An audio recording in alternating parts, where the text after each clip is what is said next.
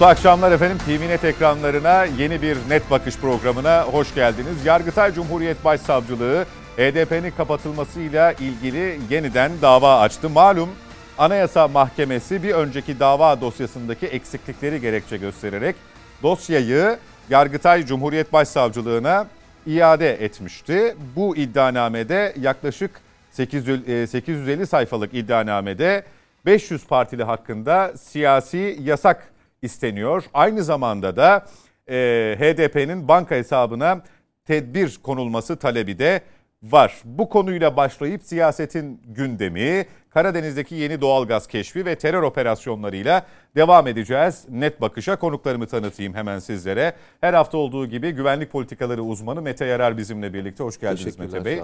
AK Parti Merkez Karar Yönetim Kurulu üyesi Mücahit Birinci yine her hafta olduğu gibi daimi konuğumuz. Merhaba, hoş geldiniz hoş bulduk, Mücahit Bey. Terör ve güvenlik uzmanı Sayın Coşkun Başbuğ bizimle birlikte bu haftada. Hoş geldiniz Coşkun Bey. Hoş bulduk. Ankara stüdyoda da bir konuğumuz var. Ee, hemen kendisine dönelim hazırsa hazır diyorlar. Yenilik Partisi Genel Başkanı Sayın Öztürk Yılmaz. Sayın Yılmaz siz de hoş geldiniz Net Bakış'a. Merhabalar, hoş bulduk. Teşekkür ediyorum. Mücahit Bey sizinle başlayacağım. Ee, HDP'nin kapatılması istemiyle böyle ilk açık, açıklandığında yeni bir dava, ikinci bir dava gibi algılandı kamuoyunda ama öyle değil. Aslında bir önceki davada eksiklikler e, uyarısı yapılmıştı. İddianame Yargıtay Cumhuriyet Başsavcılığına iade edilmişti. Şimdi o eksiklikler tamamlanıp yeni taleplerle de birlikte e, Anayasa Mahkemesi'ne dava olarak tekrar e, gönderildi. e, bu kısmı özellikle vurgulamak lazım. Yeni bir davadan, ikinci bir davadan söz etmiyoruz e, eksikliklerin tamamlandığı, düzeltildiği e, bir önceki davanın devamı niteliğinde algılamamız gerekiyor değil mi? Evet. Yargıtay Cumhuriyet Başsavcısı tabii kapatma e, talebiyle e, Anayasa Mahkemesi'ne bir dava açmıştı. Sizin de beyan ettiğiniz gibi bir iddianame tanzim etmişti. Fakat Anayasa Mahkemesi iddianamede eksiklikler gördü ve iddianameyi iade etti. İddianame iade olduktan sonra e, beklediğimiz zaten buydu. Yargıtay Cumhuriyet Başsavcısı e, makul süre içerisinde e, o eksiklikleri gidererek tekrar bir e, iddianame tanzim edip ya, Yargıtay'a göndermiş. E, dolayısıyla aynı sürecin devamıdır sizin beyan ettiğiniz gibi. Bu yeni yeni dava falan değildir. Hani bazıları acele acele ediyorlar diye işte da, kapatma davası açıldı. Neden tekrar bu iddianame tanzim edilmiyor? İşte sümen altı mı yapıldı dosya gibi beyanlar vardı. Onların doğru olmadığını biz beyan ediyorduk zaten, söylüyorduk. Ve aynı şekilde şu anda süreç o şekilde işleyecek. E, dolayısıyla Yargıtay'da şey artık e, Anayasa Mahkemesi'nde mesele e, benim kanaatime göre tekrar geri gönderme iade kararı olmadan devam etmesi lazım. E, kanaatim o. Çünkü eksikliklerin giderildiği de e, ya eksikliklerin de ne kadar eksik olduğu hususunda da biz tabii buralarda tartışmıştık onları. Benim kanaatime göre iade edilmesi gereken bir e, iddianame değildi. Düzeltilebilip e, mesele halledilebilirdi. Fakat öyle takdir ettiler. E, şimdi o sürecin devamını izliyoruz. Düzeltmeden kasıt bir usul esas. E, usul şöyle mesela orada e, ölen kişiler olduğu söyleniyor. Ben şimdi onu bilmiyorum tabii hangi kişiler olduğunu falan ama ya onlar çıkarılabilirdi pekala gibi yani gibi gibi yani bu eksiklikler hmm. eksiklikler e, orada da giderilebilirdi e, diye düşünüyorum ben. İadeye gerek yoktu. Anayasa Mahkemesi'nde giderildi. Doğru kanaatimi serdetmiştim daha önce. E, fakat iade kararı verildi. İade kararından sonra da tekrar olması gerekti, gerektiği gibi e, bir iddianame daha tanzim edildi. E, ve şu anda iddianamenin gönderildiğini görüyoruz. Anayasa Mahkemesi değerlendirecek şimdi. Büyük bir ihtimalle davaya dönüşecek. E, davaya dönüştükten sonra da Anayasa Mahkemesi Raportör kararını, aşaması. Tabii kararını bekleyeceğiz ondan sonra. Raportör aşamasını falan o prosedürler geçtikten sonra Anayasa Mahkemesi meseleyle alakalı bir karar verecek. HDP'nin tabii nasıl bir parti olduğunu biliyoruz. HDP e, özellikle MKYK'sında, MYK'sında pardon, e, 6-8 Ekim olaylarını kışkırtan, bariz bir şekilde yayınlayarak, bu deklarasyon yayınlayarak 6-8 Ekim e, olaylarını kışkırtan bir parti. Ve bunun gibi e, birçok delil var HDP'nin aleyhinde terörle iltisaklı olduğuna dair. Terörle işbirliğini bırakın girift bir ilişkileri olduğuna dair. 2018'de e, 2018'de e, Selahattin Demirtaş'ın başvurusu neticesinde verilen karar mesela o e, şeyleri çok güzel özetlemiş. Yani Selahattin Demirtaş'ın ve HDP'nin e, hangi beyanlarının olduğunu ta işte 90'lı yıllardan beri e, HDP'li yöneticilerin hangi beyanlar, hangi eylemler içerisinde olduğunu aslında çok başvuru kitabı gibi çok güzel özetlemiş. Orada işte o kararda Anayasa Mahkemesi'nin kararında zikredilen şey var mesela e, bunların işte belediye başkan adaylarının listelerine kadar, milletvekili listelerine kadar Kandil'in karar verdiği, Kandil'in bunların yurt dışına hangi e, siyasetçilere göndereceğine Kandil'in karar verdi. Yurt dışındaki uluslararası toplantılara dahi kendi iradeleriyle gidemeyen bir parti düşünün. Dolayısıyla HDP böyle bir parti veya işte Diyarbakır HDP il başkanlığında ön kapıdan girip arka arka kapının e, terör yuvasına çıktığını polis oradaki baskınla birlikte belgelemişti. İsim isim. Kimlerin orada e, dağa kaçırıldığı bu e, binaya girdikten sonra işte bunlarla ünsiyet, kardeşlik, arkadaşlık hukuku oldu, oluştuktan sonra nasıl gençlerin dağa gönderildiği e, hadisesi belge altına alınmıştı. Ve Esenyurt il, e, ilçe başkanlığında biliyorsunuz işte arkada arka tarafta e, bölücü terör Elebaşı başının elebaşının e, posterleri vardı arka tarafta. E, gibi gibi bir sürü bu tür şeyleri var, eylemleri var. İşte Türkiye'nin tezlerine Türkiye'nin tezlerine bu HDP'nin yaklaşımları e, ve bunun dışında e, bakın çok ilginç bir şey söyleyeceğim. Türkiye'nin tezlerini bırakın da milletimizin menfaatine olan bir kanun geçti şimdi şeyden. E, kanun teklifi kabul edildi meclisten. Diğer partilerin HDP dışındaki diğer partilerin oy birliğiyle kabul edildi. Aklın yoluydu çünkü o. Nedir bu kanun? Bu Covid sürecinde SGK ve e, vergi borçlarının tekrar yapılandırılmasına yönelik bir kanun bu. Ya bu kanuna nasıl oy vermezsiniz ya? Yani bu ka- kanun neden mesela oy birliğiyle HDP'nin oyuyla geçmez? HDP ona oy vermedi mesela. Çok ilginç. Değil mi? Yani e, Türkiye'nin, milletin bütün menfaatlerin karşısında duran bir yapıyı görüyoruz. Ama suç unsuru bu tabii oradaki oyları suç değil ama suç unsurları biraz, önce zikrettiğim gibi işte mesela son zamanlarda bu Gara operasyonunda komutanlarım çok iyi bilirler. Pervin Buldar'ın posta güvercinliği yapıp vatandaşlar işte 1-2-3 gün misafir edilecekler ondan sonra bırakılacaklar şeklindeki e, bizim milletvekilimize ettiği beyanlar mesela gibi e, hadiseler var. Dolayısıyla terörle girift bir şekilde iç içe geçmiş. Hiç de uzak durma noktasında değiller. Yani öyle bir vizyonları da yok. Devletin verdiği fırsatları elin, kolu, e, kolu, elin tersiyle itmiş bir partiden bahsediyoruz. Devlet zamanında o fırsatı vermiştir. Türkiye'leşme diye romantik bir yaklaşımımız var ya bizim işte HDP Türkiye'leşir mi? Hayır canım ne Türkiye'leşir? Kuruluş kodları budur HDP'nin. Kendileri de zaten bunu beyan ediyorlar yani. Biz bölücü işte terör elebaşının e, iradesi noktasında işte altyapısını temelini kurduğu hayalini gerçekleştirdik diye HDP'nin kuruluş felsefesinin e, Abdullah Öcalan'dan çıktığını zaten kendileri beyan ediyorlar. Onun bir stratejisi olduğunu beyan ediyorlar. Dolayısıyla burada e, HDP'nin kapatılması lazım mıdır sorusuna ben baştan beri istikrarlı bir şekilde e, partimdeki bazı kardeşlerim veya işte yöneticilerle e, bazen işte şey düşünüyoruz hani ayrık düşünüyoruz orada. Ben şunu söylüyorum diyorum ki HDP benim kanaatime göre HDP'nin kapatılması için yeterli delil vardır diyorum ben. İşin siyasi tarafı, işin işte siyasetin nasıl ondan sonra oluşturulacağı veya siyaseten nasıl anlatılacağı bu kapatma hadisesinin HDP'ye oy veren değerli vatandaşlarımıza veya diğer seçmenlere, de, e, milletimize nasıl anlatılacağı siyasetin işidir. Ama hukukun gereği şu anda derseniz ki ey mücahit bu parti kapatılır mı? Yeteri delil var mı derseniz ben e, yeteri delil olduğu kanaatindeyim. Bu deliller doğrultusunda da kapatılması gereği kanaatindeyim HDP'nin. Peki. Peki. Öztürk Bey e, siz bir siyasi parti genel başkanı olarak e, tabii biz süreç başladığında çokça konuştuk, tartıştık sizinle de programlarımızda ama e, bu davanın e, iddianamenin yenilenmesiyle tekrar Anayasa Mahkemesi'ne kapatma davası açılması HDP ile ilgili parti kapatmalar üzerinden tartışacağımız bir şey midir? E, yoksa HDP'yi bu anlamda terörle iltisakının e, gerek Mücahit Bey'in e, saydığı unsurlar gerekse iddianamede sabit olarak e, delillendirilmiş e, Anayasa Mahkemesi'ne, Yüksek Mahkemeye sunulan deliller açısından e, nasıl görmek gerekir? Sizin görüşünüz ne? Ee, öncelikle bu Anayasa Mahkemesi ve siyasi partiler yasasında partilerin nasıl kapatılabileceği konusu açıkça belirtiliyor. Ee, önce o usulün e, anlatılması gerekiyor. Birincisi e, partiler e, mecliste Siyah, e, Adalet Bakanlığı'nın bir talebi üzerine Yargıtay Cumhuriyet Başsavcısı harekete geçiyor ve Anayasa Mahkemesi'ne dava açabilir. Tabi açmayabilir de. Birinci yol bu. İkinci yol mecliste grubu bulunan siyasi partilerden herhangi bir tanesi MHP veya işte AKP veya CHP veya diğer bir parti müracaat edebilirdi. E, ve üçüncü yolda e, Yargıtay Cumhuriyet Başsavcısının reisen bir bu konuyu üstlenmesi ve dava açması.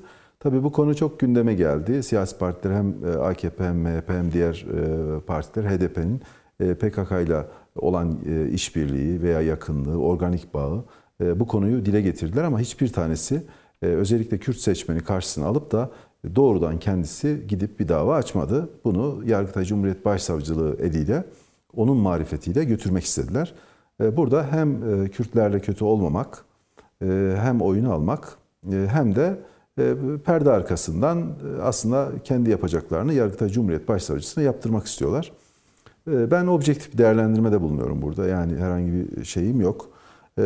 Şimdi bu dava açıldı. Bu davadan hiçbir şey çıkmayacağını kimse söyleyemez. Çünkü bu kadar bu dava açıldıysa, bir dava açıldıysa oradan bir parti aklanmıyor. AKP'de biliyorsunuz kapatma davası açıldığında e, irticanın odağı haline gelmekle birlikte e, diye başlayan cümle vardı ve orada e, mali yardım e, konusunda e, çeşitli sınırlamalar getirildi. Şimdi benzer şeyin HDP'nin HDP açısından 2-3 tane şey var. Kapatılmayacağı veya hiçbir şey olmayacağını bir, ben bir tercih olarak bile saymak istemiyorum. Çünkü orada artık bir şey olacak. Ne olabilir? E, Yine e, bütçeden alınmış olduğu imkanlar kısıtlanabilir. E, İki, e, siyasi yasaklar gelebilir e, bazı yöneticilere. 500 olmaz da örneğin e, 300 tane olur veya 200 tane olur, 100 tane olur. Siyasi yasak gelebilir. Ama hiç olmayacağını kimse söyleyemez. İkisi bir anda olabilir. Üçüncü de tam kapama olabilir. E, Bu sürecin e, ben e, seçimle alakalı bir süreç 2023'e kadar e, sürüncemede kalacağını, Anayasa Mahkemesi'nin çabuk bir karar vermeyeceğini, Yargıtay'a iade edildi ama bu defa iade edilmeden ek deliller ve dosyalar isteneceğini, 2023 öncesinde yani HDP bir nevi baskı altında kalacak 2023'e kadar. Burada bir sadece hukuki bir çerçeve değil, yani sonuçta siyasi de bir değerlendirmenin yapıldığını bilmemiz gerekir. Mahkeme, e, Anayasa Mahkemesi'nin sadece hukuki bir karar vereceğini e, düşünmek e, doğru da değil.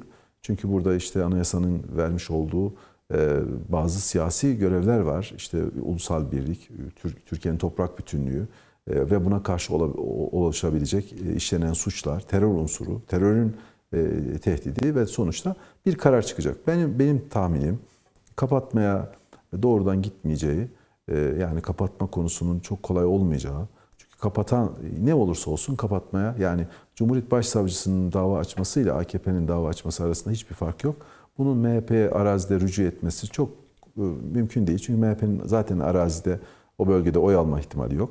Peki bu kime Bu ne rücu demek, edecektir? e, Cumhuriyet Sayın Yılmaz, AKP'ye rücu edecektir. AK Parti ile Cumhuriyet Savcısının arasında bir fark yok dava açmada. Bunu neyi kastediyorsunuz tam olarak? Yani mesela e, şey açmış olsaydı AKP gruba göndermiş olsaydı yani AKP grubu Cumhuriyet Başsavcısına e, şikayette bulunmuş olsaydı kapatmayla ilgili e, bununla etmediği halde Cumhuriyet Başsavcısının doğrudan açması arasında Kürt seçmen açısından hiçbir fark kalmıyor. Çünkü onlar zaten bunun kim tarafından kapatılabileceği konusunu açık açık söylüyorlar yani. Arazide işte benim bugün mesela esnaf ziyaretim var. Bu kapatılmasına karşı geliyorlar. Tabii yani AKP'nin de ben e, kapatabileceğini veya kapatmak isteyeceğini değil de daha farklı bir yol izleyeceğini düşünüyorum.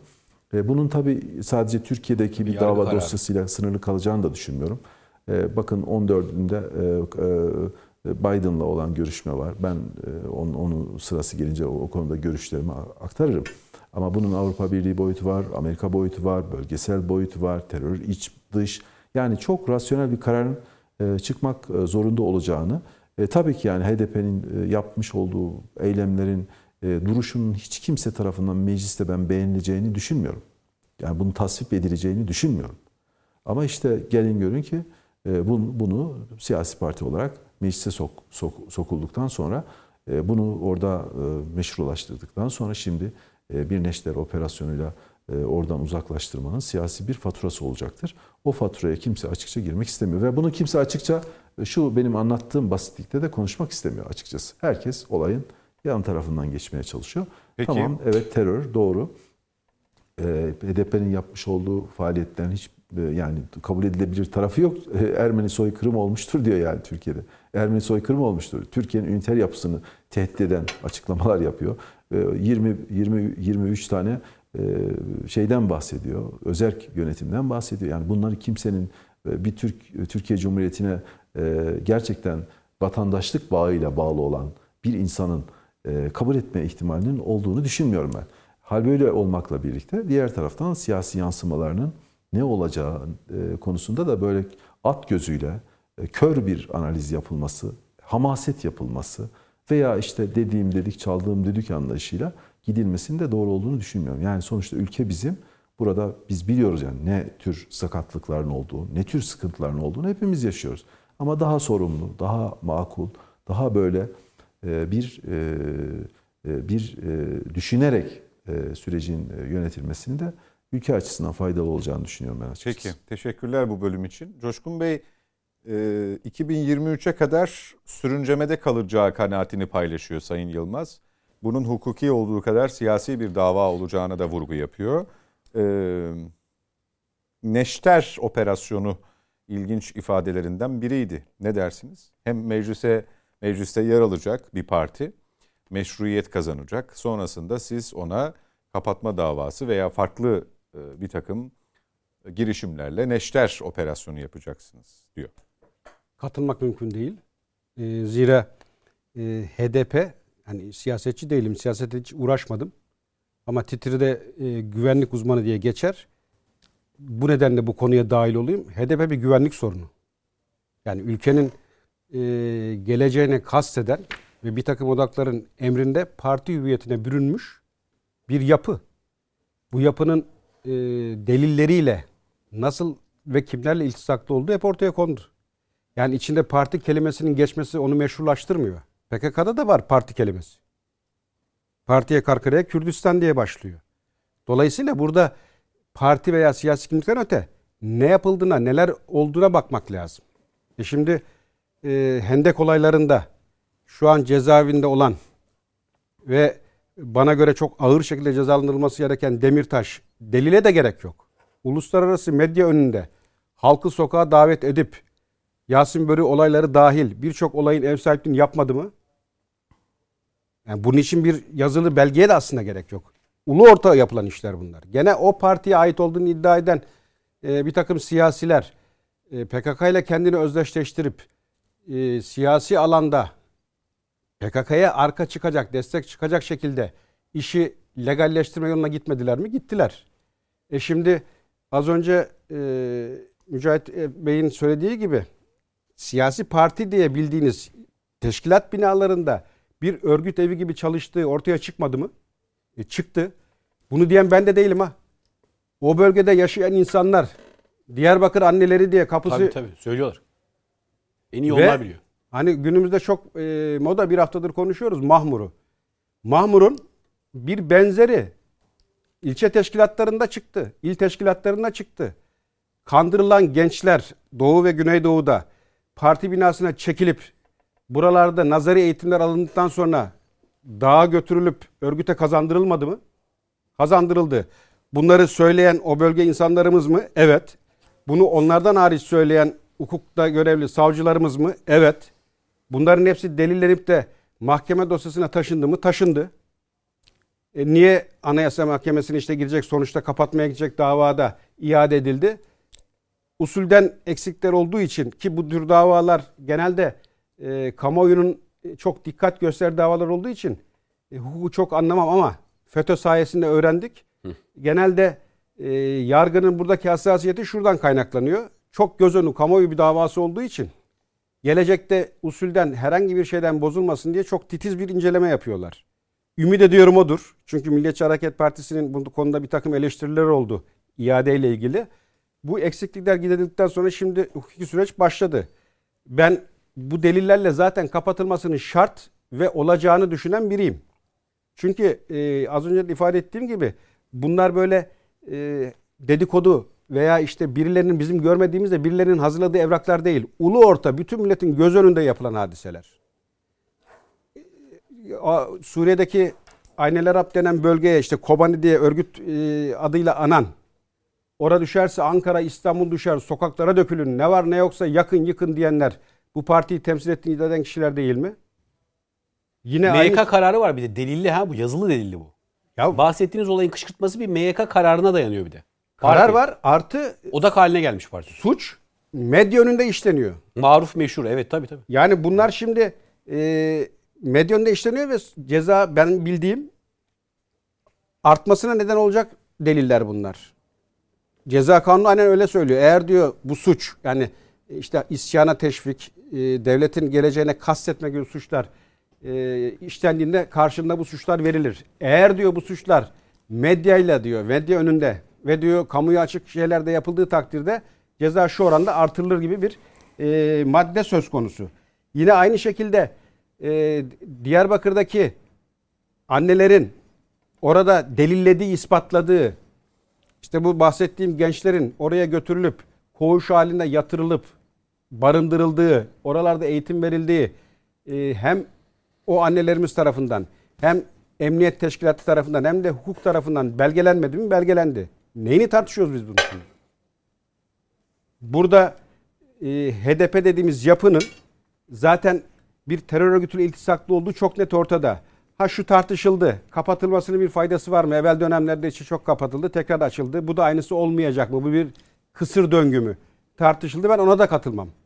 Neden? Çünkü evvelden FETÖ ile işbirliğiyle bu tür kapatma davalarında veya bu partilerin sürecinde içerideki ihanetten dolayı tekrar tabanda karşılık bulabiliyordu. Neden? Çünkü bir baskı var halk üzerinde ve daha birçok gerçekte ortaya çıkmış değildi. Bir de Coşkun Bey e, çok özür dilerim hemen bir parantez yapayım. Bu adam öldürmede mesela adam öldürme suçunda biz müebbeti basıyoruz değil mi? Bastıkça adam öldürme duruyor mu? Durmuyor değil mi? Faydası var mı mesela? Hayır zaten işte Hani şimdi fayda açısından değerlendirmek biraz e, o bakımdan sakıncalı hukukta. Hayır, Madden varsa 68-69 buz gibi ortada. Madden varsa uygulayacaksın. Yoksa anayasanın ilgili maddelerini kaldır yani. Zaten bu 68-69 tartışılmaz bir konu. Yani ben kamuoyunda tartışılıyor diye bunu dillendirdim. Evet. Fakat ben ona rağmen buradaki kapatma davasının e, o bizim yani vicdanlarda arzu ettiğimiz sonucun doğuracağı kanaatindeyim. Neden Peki. biliyor musunuz? Çünkü tabanda artık ciddi bir uyanış var Doğu ve Güneydoğu'da. Yani HDP'nin gerçek kimliğinin ne olduğunu, amacın ne olduğunu bizden çok oradaki bölge halkı anladı ve kavradı Benim kanaatim de. evvelden de evvelden de hani oy oranlarını gösterecekler. Meslek yaşantımın yarısını orada geçirdim. Orada PKK üzerinden burada işte HDP son güncel parti olduğu için onu anarak gidelim. Burada HDP hariç bir tek oy çıkarsa bu köyü yakarız, yıkarız diye tehdit edip bunun karşılığında oradaki insanları sindiren FETÖ'nün işbirliği de burada sandıkta sonucu alan bir yapı işledi mi? İşledi. E şimdi oradaki insanlara da şu anki ortamda devlete bir güven tesis edildi mi? Edildi. Artık terörle mücadelenin, örgütle mücadelenin, bu tür yapılarla mücadelenin bir karşılığı olduğunu oradaki insanlar biliyor mu? Biliyor. Dolayısıyla kapatıldığı takdirde ben HDP'nin eski e, dönemdeki o sahadaki varlığına erişmesinin çok zor ve güç olacağını düşünüyorum. Ve burada aslında e, bizlerden çok daha fazla oradaki bölge halkının böyle bir sonucu murad ettiğini düşünü, e, diliyorum ve istiyorum ve düşünüyorum. Çünkü orada yaptığımız o görüşmelerde inanın bizden çok daha fazla eleştiri bölge insanından geliyor ve bizden çok daha fazla tenkiti de buradaki insanlarımız yapıyor. Örnek Diyarbakır anneleri. Peki. Hani bir takım çevrelerin bir defa daha yanına gitmediği, derdini dinlemediği anneler bunu feryatlarla haykırıyorlar. Mete Yarar. Bu 2023'e kadar sürüncemede bırakılması kısmı ile ilgili ne düşünüyorsunuz özellikle? Ya e, şöyle söyleyeyim. E, burada e, üç kişi de farklı farklı açılardan bakarak söyledi. Yani benim çok fazla ekleyeceğim bir şey yok ama şunu söyleyeyim. Sonuçta tabii ki bu bir hukuki dava. Tabii ki sonuçta sonunda siyasi sonuçlar olacaktır. Yani bu kaçınılmaz bir şey. Yani bunun bir siyasi sonucu olmayacağını söylemek, yalnızca hukuki bir dava olarak kalacağını söylemek mümkün değil. Tabii ki siyasi sonuçlar olacak. Hem Türkiye'de olacak hem de dünya e, Son çapında doğal. olacak. Yani bu çok normal, çok da doğal. E, artı başka bir şey daha var. 2023'e kadar bırakın belki biraz daha uzun bile sürebilir. Yani daha da uzun sürebilir. Yok Ama o şurada- siyasi kısmına gönderme yapmak Şurada için şu söyledi Sayın girmemek Yılmaz. lazım. Bakın biraz önce bir şey beyan edildi. Çok özür dilerim. Biraz önce bir şey beyan edildi. Dedi ki e, işte AK Parti bu partiyi kapatamaz dedi 2023'e kadar. Ya bu çok sakıncalı bir söylemdir hukuk devleti açısından. Yani bunu buna karar verecek olan yargıdır. Anayasa Mahkemesi'dir. Dolayısıyla Anayasa Mahkemesi partinin ne kadar oy aldığına, kimden oy aldığına bakmaz. 68-69 anayasanın 68 Eldeki deliller maddelerine evet 68-69'a bakar o şekilde karar verir. Yani siyasi sonuçları doğuracağı kararın siyasi olacağı manasına gelmiyor. Ona dikkat edelim. Bence burada Anayasa Mahkemesi hakikaten cesur, hukuk neyse, deliller neyse ona göre karar vereceği kanaatindeyim. Bunun Zamanlaması da makul süre. Ben 2023'e kadar uzayacak kanaatim yok açık söyleyeyim yani. Peki. Öyle öyle düşüncede değilim ben. E, ben uzayacağını düşünüyorum. Çünkü şöyle uzayacağını düşünüyorum. 2023'ü de aşabileceğini düşünüyorum. Ben neden açacağını söyleyeyim. Çünkü çok e, çok sanıklı bir dava. 800 küsür e, dava var ve muhtemelen herkes savunmasını yapacaktır. Ek araştırmalar yapılacaktır. Yani şöyle düşünün. örnek vereyim, bir tane örnek vereyim. E, hatırlarsanız Türkiye'de e, bu şey davaları var. FETÖ davaları var. Çok sanıklı. 300 sanık, 400 sanık filan. Ne kadardır sürüyor? Bazı 4,5 yıldır sürüyor. Yani olay e, o gece olaya karıştığı, yani orada olduğu, e, görüntülerle, şeylerle olan süreç hala hatta da, yani şeyi vermediler yani. yani Yargıtay'a falan gitmedi. Daha hala hüküm vermemiş. Mahkemeler sürüyor. Çok Bir iki aşaması daha var tabii yani tabii. çoklu sanıklı bir dava olduğu için bu, çoklu sanıklı bir dava olduğu için ben kolay e, süreceğini düşünmüyorum. Ama şu var. Bu dava 2023'e kadar konuşulacak. Çünkü biz bu dosyanın içeriğini açıkçası bilmiyoruz. Biliyor musun? Okudunuz mu dosyanın içeriğini? İddianameyi okumuştuk. Birkaç başlıkla Yok 830 sayfayı okumadınız herhalde. yok. Yo, o ekler miktar. Ha, şimdi 850. 830 sayfanın içerisindekileri tek tek Yo, şey Hep şöyle beraber- ben e, okudum ama tabii onun okumanın bir tekniği var. Evet iddianame zaten 830 sayfaydı. 50. E, neyse 850 sayfaydı. Onu okudum iddianameyi. Hayır şöyle bir şey olacak bu. Oradaki konuşmalar, oradaki beyanlar, oradaki durumlar, oradaki Tespitler. konular, tespitler 2023'e kadar bu davanın sonuçları mahkemeden önce hem insanların vicdanında hem de kendi belleklerinde hepimize bir hatırlatmalar yapacak. 2023'e kadar bu dava yalnızca Anayasa Mahkemesi'nde görülmeyecek. Hepimizin gözünün önünde yaşanacak ve takip edeceğiz. Hatırladıklarımızı, hatırlamadıklarımızı, unuttuklarımızı o davanın içerisinde göreceğiz. Muhtemelen bu davanın içerisindeki olaylar tekrar gündeme gelecek. Bunlar tekrar hepimiz tarafından hatırlanacak ve bir kronolojik olarak Türkiye'de nelerin yaşandığını bir kez daha göreceğiz. Ben o yüzden diyorum bu davanın siyasal sonuçları olacak dediğim dava sonucundan bahsetmiyorum. Dava yaşanırken hepimiz çok şeyi göreceğiz ve çok şey yaşayacağız hep beraber. Peki. Ee, bu bölüme dair eklemek istediğiniz bir şey var mı? Yok, çok Geçiyorum bir diğer konuya. Ee, Benim ben, ben bir şey Buyurun Öztürk Bey. Şimdi e, ben e, Yenilik Partisi Başkanı olarak yani bir şey söyledik, analiz yaptık ama bir önerim var benim bununla ilgili. Duyabiliyor musun sesimi? Duyuyorum, duyuyorum. Buyurunuz. Yani mesela şimdi Türkiye'de siyasi partilerle ilgili bu kadar kapatma davasının açılmasının özünde ne var? Yani bu hiç incelenmiyor mesela. Bu kadar da e, parti kapatılıyor. Şimdi siyasi partiler nasıl kuruluyor? İşte şeklen bir yeterli bir üye ile kuruluyor. E, Belli bir il sayısına ulaşınca da kongre yapıyor ve seçime girme yeterliği kazanıyor. Şeklen. Ama mesela şimdi e, Cumhuriyetin nitelikleri di- diyoruz. E, Ondan sonra ülkenin birliği, bütünlüğü diyoruz. Bir siyasi partinin eylem ve işlemleri bunlar eğer bunlara karşıysa o zaman kurulmayla seçime girme yeterliği arasında bir mekanizmanın olması gerekir. Yani bir inceleme mekanizmasının olması lazım. Bu yok Türkiye'de. Yani olmayınca ne oluyor? Parti kuruyorsunuz. Eğer destek alıyorsa meclise giriyor veya giremiyor. Bu adaylar bazında da yok zannediyorum değil mi? Yani diye. yerel seçimler örneğin. Evet yani burada bakın ben bunu bu mekanizmayı e, önermiştim. Yani bir, e, önerdim hatta CNN'deki programda 3-4 defa bunu dile getirdim. E, çünkü bir mekanizma olması lazım. Be kardeşim yani e, mantıklı konuşalım. Ya Türkiye e, dışarıya sürekli parti kapatan. E peki olmaması için ya hiçbir bir elemeden geçmez objektif bir değerlendirme. Mesela anayasada şu şu şu maddelere aykırı cümle kuramaz senin üyelerin demek lazım. Yani nedir? Üniter yapı, ulusal birlik, milletin bölünmez bütünlüğü, Türk milletinin ayrıştırılmaması. Yani buna ilişki kuramaz. E bunlar olunca yani kurulan partiler e, ve kapatılan partiler bundan kapatılıyor. Ya rejime karşı ya etnik, e, ırkçı bir yaklaşım içerisinde ya e, bir şekilde yani bölünme istiyor, ayrılıkçı. E şimdi bunu kurulan bir partinin seçime girme yani seçime sokmayla kurulma arasında yeterliği alıp alma ve seçime girme arasında bir mekanizma yok ki. Otomatikmen giriyor. Şimdi bu durumda mevcut halde bunu bu, e, AKP'ye verebilir misiniz? Verseniz o zaman o da suistimal edecek. Yani Türkiye'de sıkıntı büyük. Biz e, doğruyu konuşursak bir mekanizmanın olması lazım objektif baktığınız anda.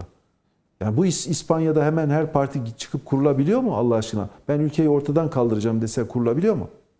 Veya seçime sokulabiliyor mu? E seçime soktuktan sonra bir partiyi seçime sokuyorsunuz. Sonra aynı parti seçime girmeden önce de aynı şeyleri söylüyor. Seçime sokuyorsunuz. Seçimden sonra meclise girdikten sonra da aynı şeyleri söylüyor ama kapatıyorsunuz. Burada ben siyasetten bahsediyorum. Yani bekara eşini boşamak diyelim daha kolay.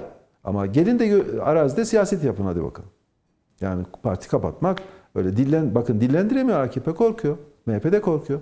Hadi çıksın ben istiyorum desin bakalım. Bu partiyi ben müracaat ediyorum kapansın desinler. Bir tane yetkiliden duyamazsınız. Hepsi hukuka havale ediyor. Niye? Çünkü siyaset yapıyorlar ve siyasetçiler birbirini anlar. Yani siyasetçiler birbirini anlar. Kolay değildir siyaset. E, Burada böyle hani kağıt üzerinde, dosya üzerinde git, gitmek e, kolay. Ben o nedenle dedim yani bu işe bir mekanizma önermek lazım. Ben Yenilik Partisi Başkanı olarak bunu önerdim. Ha bu değerlendirir de bunu önerirken de dünyadaki uygulamalara baktım ben. Ne oluyor ayrılıkçı olan yani mezhep ayrılıkları, etnik ayrılıklar, bölgesel ayrılıklar e, bu bu ülkelerin e, karın ağrısı yaşanan, yaşanan ülkelerde bu partiler yarın örneğin bir parti gelse seçime girse, seçimde de şöyle bir şey çıkarsa, %50'de alsa ki alabilir. Efendim ben Türkiye referanduma götürüyorum. Referanduma götürüyorum. Biz Türkiye olarak ikiye mi bölünelim, bölünelim, üçe mi bölünelim diye referanduma gitse. Ne diyeceksiniz? Ne, ne hangi mekanizmayla engelleyeceksiniz? Olabilir, olmaz değil. Şu anda Türkiye'de her şey olabilir. E şimdi bunu getirip sürekli parti kapatmanın anlamı nedir? O zaman bir oturup konuşalım. Bakın part, bunun bir mekanizma, bir akıllı konuşalım. ilmi bir siyasetle konuşalım diyoruz. Ama maalesef herkes her şeyi biliyor. Bize bizim konuştuğumuzda sadece işte konuşmakla kalıyoruz. Ama Peki. ben Yenilik Partisi Başkanı olarak bunu ben kendim dile getirdim. Kaç defa dile getirdim. Hiç kimse bunu şey yapmıyor yani topa girmiyor ya kardeşim sen hükümette olduğun zaman senin döneminde parti kapandığı zaman baskı altına giriyor musun girmiyor musun? Eleştiri alıyor musun almıyor musun? Kapatmadığın zaman da eleştiri alıyor musun almıyor musun? Bakın Coşkun Bey'in söylediklerine de katılıyorum ben. Kapatmadığın zaman da eleştiri alıyor musun almıyor musun? E o zaman bunun bir bir yolu yok mu? Bir usulü yok mu? Bir bir mekanizma ara bir mekanizma oturtmak gerekmez mi? Yani sürekli boş bırakıyorsunuz. Meclise giriyor. Mecliste sonra diyorsunuz ki halkın oyunu almış. Kapatalım. O da diyor ki halkın oyunu almış. Niye kapatıyorsun beni? Yani burada ma- makul bir mekanizma, ara mekanizmanın Türkiye'de devreye girmesi lazım. Ama bunun böyle siyasi partilerin, hükümetin elinde oyuncak değil de 2, 3 veya 5 tane kriter. Şu cümleler bir partinin kullanan üyeleri, e, yönetim kurulları bunları kullanıp kabul ederse bu seçime giremez kardeşim. Objektif. Sen Türkiye'nin üniter yapısını sorgulayamazsın. Sen Türkiye'nin toprak bütünlüğünü sorgulayamazsın. Sen Türkiye'de e, demokratik, laik sistemi şey yapıp örneğin İslami bir rejim oturtamazsın. Bunun hayalini kuramazsın. Net. Peki. Bunu yaptığın zaman seçime giremezsin. O heyet oturup o heyet buna karar vermesi lazım. Yani bence bir inceleme mekanizması olursa Türkiye'de bu iş daha kolay çözülür. Dışarıya karşı sürekli parti kapatıyor diye bir izlenim çıkmaz. İçeride sürekli insanları e, biz oy verdik bizim partimiz kapatılıyor kardeşim diye E o zaman da seçime niye sokmadın diye tartışılır yani canım ya. Bu biraz siyasetle gitmek lazım. Mücahit Bey bir şey soruyor. Söyle, O zaman ekliyor. seçime niye sokmadın diye tartışılır işte. Onun tartışması bitmez siyasetin. Sizin dediğiniz öneride öneri doğrultusunda İşte onu onu onu siyasetçilerin eline verirseniz e, onu siyasetçiler yok hayır 4-5 tane yani şu anayasanın ilk 4 maddesini koyalım. Bunlara şunları açıkça ihlal ediyorsa cümle cümle cümle o partinin organları, o partinin yetkilileri bunu ihlal ediyorsa giremez seçime diyelim. Yani bu herkes için anayasa değil mi? Bu anayasa isteyen istediği yeri kullanamaz ki. Anayasanın ilk 4 maddesi devletin yapısını güvenceye almış. E bunu, bunu o zaman bunu da esas alarak şey yapsın istediği siyaseti getirsin istediği Peki. tartışmaya getirsin ama sen burayı yani bindiğin dalı kesemezsin diyeceğiz. Bunu bu hakkı vermeyeceğiz. Bunun tartışılmasına hak vermeyeceğiz. Ama ne oluyor? Siz laikliği beğenmezsiniz. Dördüncü, dört maddeyi tartıştırırsanız. E, diğeri de üniter yapıyı beğenmez. O dört maddeyi tartıştırır. E bu ülkeyi paramparça edersiniz işte. Herkes her yerden. Sonra da parti yüzünden parti kapatırsınız. Olan bu Türkiye'de. Ee, Öztürk Bey teşekkürler. Yani buna girmemek bir, lazım. Bir, e, bir diğer konu e, organize suç örgütü liderinin iddiaları. Coşkun Bey e, seri devam ediyor. E, fragmanlarla, spoilerlerle, e, yazılı, görsel, fotoğraflı sosyal medyanın da en çok konuştuğu konular arasına giriyor. Pazar günleri bir rutin haline geldi artık. Eee görüntü yani iş ifşaattan birilerini ifşa etmekten zor durumda bırakmaktan ayar vermeye kadar ulaştı mı size göre bu devletin mekanizmaları ve kişileri de kastederek soruyor. Zaten bu işin başlangıç hedefi oydu.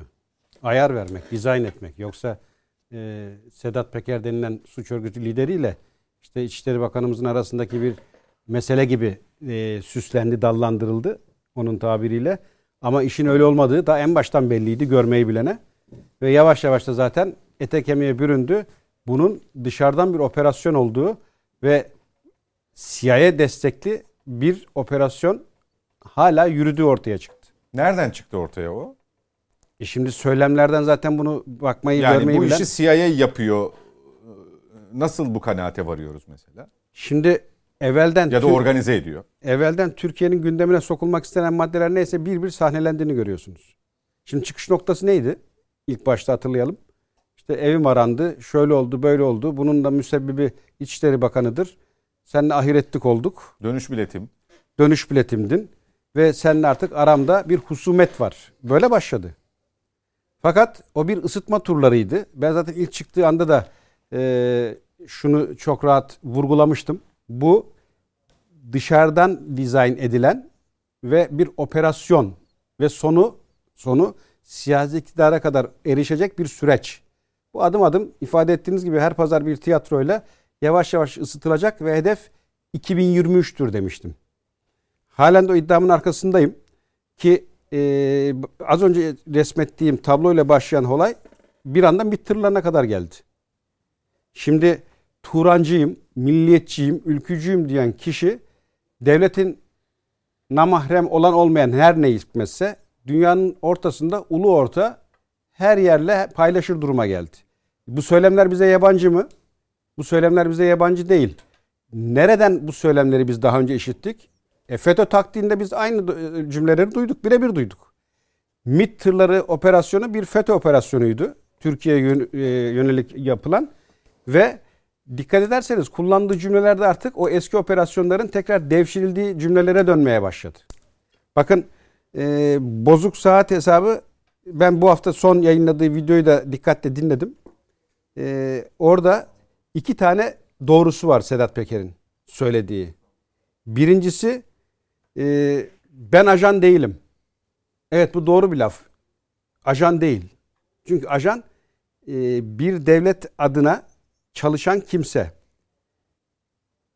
Sedat Peker bir casus. Ajan değil bir casus. Çünkü ajanlık belli yetenek, belli bir akıl, düşünce yani istihbarat akıl oyunudur. Belli yetenekler ister.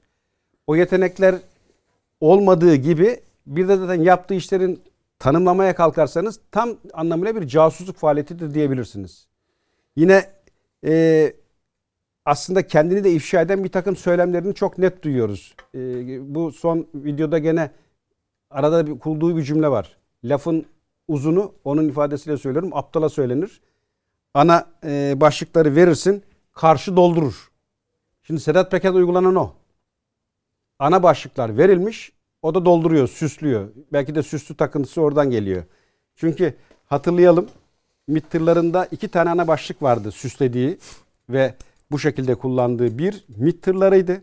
Çok kasıtlı, bilinçli ve bir operasyonel faaliyet olarak gündeme getirdi. İkincisi de sokakla ilgili söylemleri. Bakın 15 Temmuz'da bu ülkeyi kendine getiren, bu ülkeyi ayarına şu günkü başarıya döndüren milletin tepkisi oldu. 15 Temmuz'da bu ihanet girişiminde bütün herkes sokaklara döküldü ve kalabalığın önüne geçecek hiçbir güç olmadığından süreç bir anda ters döndü. Ve FETÖ ve onu destekleyen Amerika'yı şoka sokan da buydu. O gece hiç unutmuyorum. FETÖ'nün bir takım tetikçileri sosyal medya üzerinden işte bir lider halkını sokağa döker mi, evlerinize dönün, ne işiniz var sokaklarda gibi birçok çağrıda bulundular. Karşılık buldu mu bulmadı. Bu millet çünkü oynanan oyunu e, o e, hissiyatıyla çok net kavradı. Şimdi aynı söylemler Sedat Peker'de var. Herhangi bir şey olursa asla sokağa çıkmayın gibi bir önceki e, videosunda yaptığı söylemler var. Bakın nereden nereye? Yine e, bu son videoda da önüne konmuş. İşleyeceğim maddeler bunlar. Doldur etrafını süsle demişler. O da süslüyor. E, ben e, sadece birkaç başlık tespit ettim. Çok kısa lütfen. Mesela e, TİKA çok kritik bir kuruluşumuz ve yurt dışında bulunan bütün mazlum devletler, Müslüman devletler ve bizim tarihi bağlarımız olduğu devletler Özellikle Balkanlarda. Balkanlarda büyük bir sevgi ve muhabbetle bakarlar. Ve gerçekten Osmanlı'nın yıkılmış, yakılmış ne eseri varsa camiler, medreseler bunları tekrar onarır, sisteme katar. E, TİKA Amerika'nın, Avrupa'nın emperyal devletlerinin hedefinde olan bir kurumdur. Ne hikmetse Sedat Peker'in de hedefinde. TİKA'yı lekeleyen cümleler. Yine aynı şekilde ülkeyi mahvettiniz. Şimdi sen bir husumetten ülkeye geldin. Ülkeyi mahvettiniz lafı bildiğin standart siyasi bir laf. Kimler kullanıyor bunu? İşte muhalefette bir takım e, aktörler. Yine aynı şekilde FETÖ'nün hep söylemleridir bu dikte etmek istediği. Ve bir anda ne ekmezse Sedat Peker'de e, bu son videosunda bunları da iştir olduk.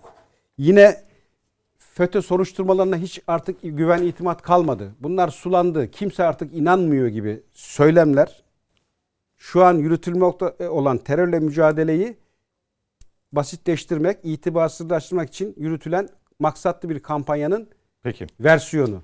Yine e, son şunu söyleyeyim. Vatan elden gidiyor söylemlerini duyarsanız muhakkak arka planda bir hinlik arayın. Şimdi vatan elden gittiği için zaten biz 15 Temmuz'da bu tepkiyi ortaya koyduk. Vatan elden gittiği veya ülkenin bekası olduğu için biz dışarılarda Libya'da, Suriye'de orada burada varlık gösteriyoruz. Şimdi bu kavramları sulandırmak için dış destekli bir takım slogan e, söylemler dikte ettirilmek istendi ülkede. Tutmadı. Şimdi aynı söylemini biz Sedat Peker'den duyuyoruz. Şimdi bütün bunları alt alta üste koyduğunuzda Sedat Peker işte sıradan kendi başına bir tepki ortaya koyuyor demek akılla ilimle alay etmek olur. O nedenle Sedat Peker 8. videoya kadar suç örgütü lideriydi. 8. videodan itibaren artık bir vatan haini ve e, casus sıfatını aldı diyebilirsiniz.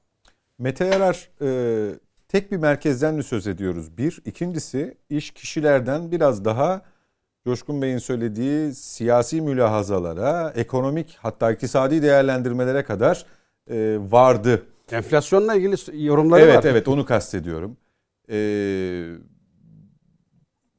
zannediyorum yani kişileri yine hedef alıyor. Onlarla ilgili ifşaatları devam ediyor ama e, sanki devam yani şey sürecekse bu seriyi sürecekse oralarda varmak istediği hedefin izlerini görüyorsunuz. Ee, sen o izlerde ne gözlemliyorsun? Artık gözlemlemiyorum diyeyim. Hala bu saate kadar... Artık gözlemlemiyorum diyorsun. Yok başından beri gözlemliyorum. Başından beri. Şöyle gözlemlemiyorum. Yanlış anlamasın. Yani takip etmiyorum, hiç önemsemiyorum anlamında söylemiyorum. Yok gibi davranıyorum Yok falan yok, demiyorsun. yok. Tam tersine. Hatta çok tartışıldı bu konu. Yani bir suç örgütü lideri bir şey söylediğinde hukuken karşılığı olmaz mı? Tabii ki olur. Yani araştırırsın, sonucunu söylersin. Ama bunun e, söylemin altını dolduracak maddelerle beraber yaparsın bunu. Ben beni ilgilendiren kısmıyla ilgili hep ben konuştum. Yani bildiğim kadarıyla konuştum. Yani işin siyasi tarafı var. İşin e, politik tarafı var. işin askeri tarafı var. Güvenlik tarafı var. istihbarat tarafı var. Ben bildiğim soruların cevaplarını vermeye çalıştım. Neydi bunlar? İşte e, benim tırlarımın arasına malzeme koyduklarından tutun da işte e, oradaki Şii Türkmenlerin öldürüldüğüne kadar ki olan söylemleriydi ve diğerleriydi. Şimdi aslında e, bu konuda hepimiz ne biliyorsak konuşmamız gereken bir bölümdeyiz. Hepimiz ne biliyorsak. Hukuki bir şey mi söyledi? Karşısını ve cevabını verecek olan kişi. Siyasi bir şey mi söyledi? Muhataplarının cevap verecekleri bir şey. E, polisiye bir şey mi söyledi? İçişleri Bakanı'nın cevap vermesi gereken ve araştırması gereken. Her birinin cevabı böyle. Ben beni ilgilendiren kısımlarına baktım. Beni ilgilendiren kısımlarında durum nedir diye baktım. Mesela demin e, aslında çok güzel bir yere değindi. E, yani bakmayın bizim Balkanlarda bir sözümüz geçmiyor. Balkanlarda öyle bir namımız yürümüyor. O yürümüyor, bu yürümüyor diyenin karşısında şöyle bir laf var. Macron. Macron'un en son verdiği beyan neydi? Türkiye'nin Balkanlardaki güç kurmasından endişe ediyoruz. Kurduğu güç bizim e, şeyimizi sınırlıyor. E, alanımızı sınırlamaya başladı. Bu lafın aynısını Amerika Birleşik Devletleri, bu lafın aynısını Almanya'dan duyduk. O zaman şöyle mi diyeceğiz? Yani koca Almanya, Fransa ve ABD coğrafyadaki Türkiye'nin e, çabalarını büyütüyorlar mı? Yani ne olarak görüyorlar? Şey mi diyeceğiz? Yani yalan mı söylüyorlar? Bunlar Şişiriyorlar e, yani olmayan bir şeyi söyleyip Türkiye'yi popüler mi etmeye çalışıyorlar? Yani gücümüz yok ama siz güçlüsünüz mü demeye çalışıyorlar. Veya işte Libya konusu. Siz Libya'da e, oyunu bozup bugün masada Almanya'nın e, toplantıya çağırdığı yerde farkında mısınız? Mısır yok. Farkında mısınız? Kim yok? Yunanistan, Yunanistan yok. yok. Kim var? Libya ile hiç alakası olmayan, sınırı olmayan ülke olarak Türkiye Cumhuriyeti Devleti var ya. Bak şey yok. Bak Mısır yok. Mısır toplantıya çağrılmadı. Yunanistan bangır bangır bağırmasına rağmen çağrılmadı. Ama Türkiye Cumhuriyeti Devleti çağırdı. Azerbaycan konusu. Azerbaycan konusunda şu anda barış gücü görevini kim icra ediyor bölgede? Rusya ve Türkiye. Yani şimdi beni ilgilendiren kısımları bu. Yani maddi olarak söylediğinin karşılığının olmadığını coğrafya kendisini zaten söylüyor. Coğrafya kendisini söylüyor. Valla açıkçası yani bu tür söylemlerde muhatapların çıkıp birebir cevaplarını vermesi taraftarıyım ben. Şu şu e, felsefede değilim. Bir suç örgütü lideri konuştu. Hiç kale almayalım. Yok arkadaş. Çıkacaksınız ve çat çat çat güvendiğiniz ve bildiğiniz her şeyi anlatacaksınız. Şimdi şöyle diyeceksin düşünsene. Benim işim mi kardeşim? Yani e, muhataplık benim işim mi? Değil. Ama ben niye susmuyorum? Benim susmamamın bir sebebi var. Çünkü yapılanların her birinde arkadaşlarımın izi var. Arkadaşlarımın izi olduğu bir konuda ben susarsam onlara karşı e, büyük bir suç işlerim. Örnek vereyim. Örneğini verirken de oradan gitmiştim. Burada Sayın e, Musul'da konsolosluk yapmış. Öztürk. Geçmişte e, bir siyasetçi var. Türkiye'nin Türkmenlere bakışını, Şii Türkmen veya Türkmen diye ayırmadığını, Türkmenlere tek bir gözle baktığını ki kendisinin e, bulunduğu yerde Telafar bölgesinde e, özellikle yarısı Türkmenlerin Şiidir, yarısı Sünnidir. Hiç ayırmadığını, bunlara nasıl baktığını, onları korumak için zamanında ve hala güç kullanma tehdidinde bulunduğunu, yani Telafar bölgesinde veya herhangi bir bölgede onlara dokunulursa bunun için güç kullanabileceğini söyleyen bir ülke. Ben şimdiden bahsediyorum, geçmişten bahsetmiyorum. Şu anda mı bahsediyorum? Sence Irak'ta şey o yapmadığını Suriye'deki Şii Türkmen diye zikredilen ki çok azdır. Irak'ta yarı yarıya diyebiliriz. Ama Suriye'de öyle de değildir. Ona rağmen onları öldürmek gibi bir niyet ve arzu içinde olabilir mi devlet? Ve bunun için Milli İstihbarat Teşkilatı'nın veya silahlı kuvvetlerin veya polis teşkilatından şehitlerimiz olduğunu bildiğimiz bir yerde biz bunu kabul edebilir miyiz? Ben kabul edebilir miyim? Edemem. Hem geçmişime hem arkadaşlarıma eee, haklarını korumak adına edemem. Çıkacak herkes bildiklerini yani bu ülkede yalnızca e, bizler mi e, görev yaptık? Yani bizler mi görev yaptık? Bizim gibi bu ülkede farklı farklı coğrafyalarda görev yapan, bu ülkeye hizmet etmiş olan insanlar yok mu ya? Çıkın arkadaşlar hepiniz söyleyin. Yani bu ülkenin ne olduğunu, bu ülkenin gerçeğinin ne olduğunu söyleyin. Ha diyebilirsiniz ki şimdi ya siz televizyona çıkıyorsunuz. E adam da tripodla çekiyor kardeşim tabiriyle. Bir tripod bir video çekiyor. E çekin kardeşim hepiniz YouTube'unuzu koyun kendiniz. Yani bu ülkenin gerçeği neyse mücadelenizi hep beraber yapın. Ben televizyonda olmasaydım bu konuşmalar yapmayacağım mı zannediyorsunuz? Yok yapacaktım ya. Yine yapacaktım. Yapıyorum da zaten. Kendi kanalında. Ya kendi kanalımda yapıyorum. Niye yapıyorum biliyor musunuz? Tek sebebi var. Bildiğim ve inandığım şeyi savunmazsam o zaman biz niye e, bu meslekleri icra ettik veya niye bu makamlara geldik veya hala niye bu konuda e, e, bir şeyleri söylemeye çalışıyoruz? Ama bak bir kez daha söylüyorum. Bildiğim konuda konuşuyorum. Ben siyaseti bilmem. Siyasetçi çıkar cevabını verir. Adli kısmı çıkar cevap verir. Cevap verecek olan cevap verir. Örnek vereyim. Hani zaman zaman konuşuluyor ya Türkiye işte şeyle mücadele ediyor mu? Uyuşturucuya müdahale ediyor mu? Çıkın kardeşim cevabını verin. Kimlerle? Rakamlarla verin. Bu ülkede ne kadarlık bir uyuşturucu yakalanıyor? Kaç kişi uyuşturucudan içeride? Geçmişte ne kadar kişi içerideydi? Şimdi ne kadar kişi içeride? Avrupa raporlarında nerede geçiyoruz? Çünkü bu raporlar genel yayınlanır. Yani mesela Türkiye ile ilgili rapor Avrupa narkotiğin içinde de vardır. Türkiye'nin bu konudaki başarısı veya başarısızlığı. Amerika Birleşik Devletleri özellikle bu tür konularda genel raporlar yayınlar. Yayınlayın arkadaşlar herkes öğrensin bu ülkenin. Terörle mücadele, çetelerle mücadele konusunda neredeyiz? Nasıl bir yol aldık? Türkiye'de bu konuda suçun nevi azaldı mı, çoğaldı mı? Herkes çıksın bunun cevabını versin. Çünkü neden biliyor musunuz? Cevap versin. Ona değil. Bu ülkenin insanları cevap bulacak mekanizmaya sahip olmalı. 84 milyon eğer kafasında bir şüphe varsa bu şüphenin cevabını devletin yetkili ağızlarından bulmak zorunda. Ama belgeleriyle. İşte o yüzden söyledim. Bazen Türkiye'nin raporlarını da koymayın. Avrupa Birliği'nin, Avrupa Polisi'nin, Interpol'ün, dünyadaki e, uyuşturucuyla mücadele eden örgütlerin raporlarını koyun ve yayınlayın. İşte o zaman biz hep beraber bu işi çok net olarak anlayabiliriz.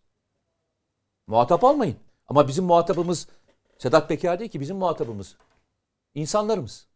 İnsanlar bilgi sahibi olmak için mücadele ve çıkar anlatırsınız. Örneğini vereyim mesela size. Çok kısa lütfen. Çok. Gideceğim. Hatırlarsınız bir Dağlıca saldırısı olmuştu hatırlarsınız. Dağlıca saldırısı sırasında e, askerlerimizle irtibat kopmuştu. Yani genel bu tam bir tabirdir, şey tabiridir. Askeri tabiridir. Çünkü irtibatınızı kop, koptuğunda onun şehit mi olduğunu, yaralı olduğunu konusunu bilemediğinizde temas sağlanıncaya kadar irtibat kop denir. O gece irtibatın kopmasından sonra Emre Uslular dahil o zaman e, yazdıkları tweet o zaman da yurt dışındaydı Amerika'ydı. Rakamlar ne kadar çıkmıştı biliyor musunuz? 40'lılar 50'ler rakamlara falan gitmişti. En son şöyle bir şey yazmıştım. Arkadaşlar işte görev bölgesine giden çünkü bir mayın aracına saldırı olmuştu ona takviye giden e, yarbayımın emir komutasında bir ekipti. Bir tank işte iki tane zırhlı araç. Bir tanka ve iki zırhlı arabaya insan binebilecek olan mevcut bu kadardır. Yani bunun üstesinde daha fazlasıyla bir insanın hani tamamının şehit olduğunu düşünün. Daha fazlasının olmasına mümkün değildir. Çıkarsınız açıklarsınız ve dersiniz ki devletinizden bekleyin. Hatırlayın İdlib saldırısı oldu. O gece dönen rakamları hatırlıyor musunuz? 300, 500, 700, 1000. Bu rakamlara kadar çıktık bakın. Binli rakamlara kadar çıktık. Binli rakamları gördüm ben. Ve çok da böyle insanlar sordular. Açtık. Oradaki arkadaşlarla konuştuk. Rakamı aşağı yukarı öğrendik. Dedik ki arkadaşlar öyle bir rakam yok. Bu rakam budur. Bizim yapabileceğimiz yalnızca bu. Biz doğru bildiğimizi bu ülkenin gerçekten insanlarına, vatandaşına anlatabilmek. Bizim tek derdimiz o. Muhataplığımız da kendi vatandaşlarımızla ilgili. Hepimizin sorumluluğu da burada başlıyor. İster siyasetçi, ister bürokrat, isterse gazeteci olarak bizlerin. Peki. Muhataplığımız, irtibatımız, anlatmamız gereken bu. Eğer anlatmazsanız sizin yerinizi dolduracak olan başkası gelir ve orayı çok güzel doldurur arkadaşlar. Peki bu konu e, üzerinde konuşmaya devam edeceğiz. E, Sayın Öztürk Yılmaz ve Sayın Mücahit Birinci'ye söz veremedim ama ara vakti reklamların ardından kaldığımız yerden devam. Bizden ayrılmayın.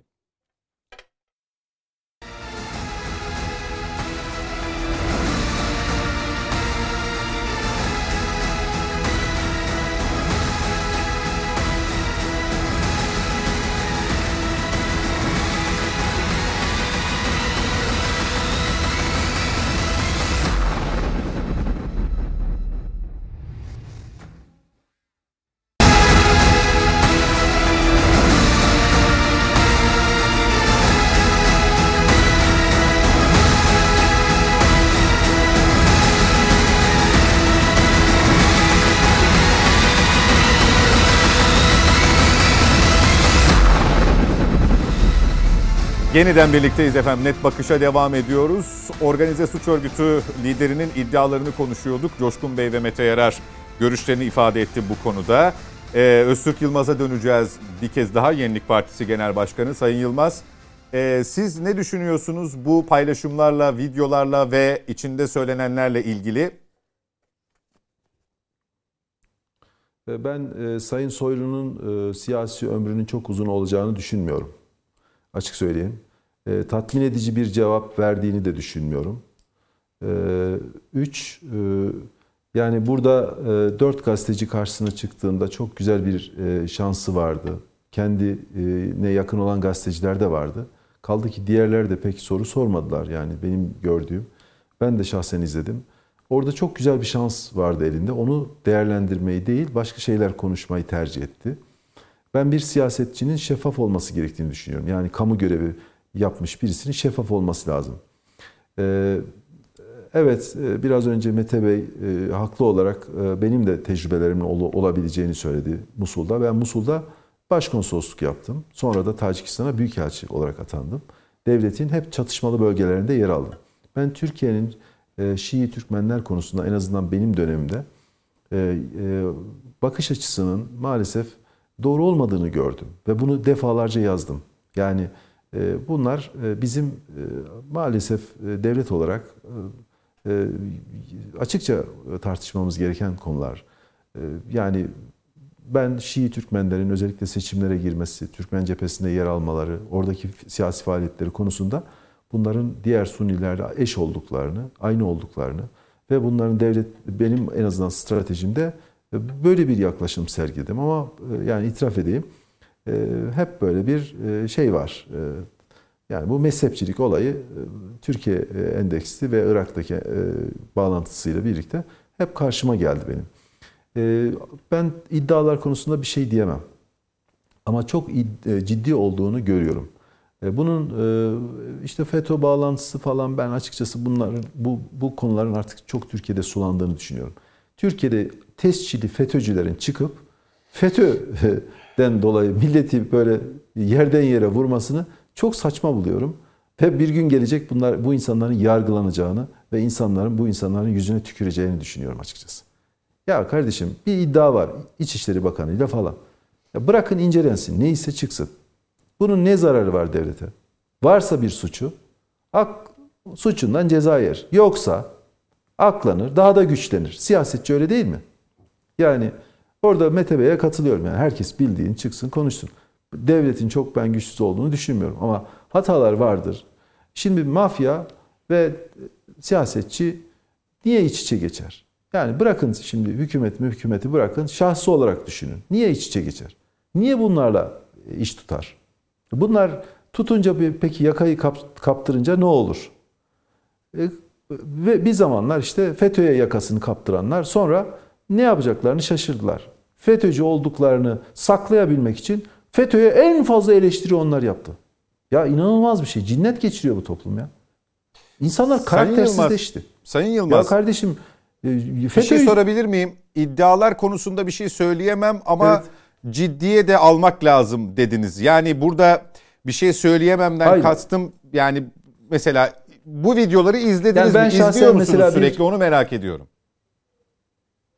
Yok bana özet geliyor. Ben açıkçası Serhat Bey çok arazideyiz, koşturuyoruz. Ya Bana vakitsizlikten mi izlemiyorsunuz? Böyle şey kale almadığınız tarafları bakıyorum. da var ben mı? açıkçası bir Yani devlet mekanizmasını da Yani yine şöyle, çünkü görev yaptığınız için diye bir şey yok. zamanında e, iyi bilen bir isimsiniz.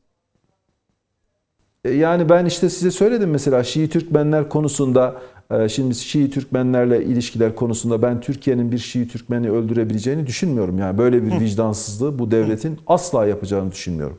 Ama Bunu merak nedir ettim, siyaseten Sunni kesimler e, hiçbir zaman eş tutmuyor. Ben de ona eleştirdim. Yani zamanında çok eleştirdim. E, Çünkü e, biz devlet olarak oradaki bütün hak ve menfaatlerimizi bize bağlı bütün unsurlu Sunnisini, Şiisini kim olursa olsun kucaklamak zorundayız. Ben o siyaseti takip ettim orada ama asla ben şahsen bir bizim devletin gelip de orada Şii bir Türkmeni bilinçli olarak bilinçsiz bilemem yani bilinçsiz ne yapıyorlar bilemem ben. Yani ben Suriye konteksinde e, böyle bir şeyin e, vuku bulup bulmadığını bilemem. Ama bunun bile araştırılması gerekir. Yani böyle bir şey varsa bunun araştırılması lazım, soruşturulması lazım. Siyasetçi e, konusunda iddialar olur bakınız. Bazen yalan da olabilir, abartı da olabilir, gerçek de olabilir ama araştırılması şarttır.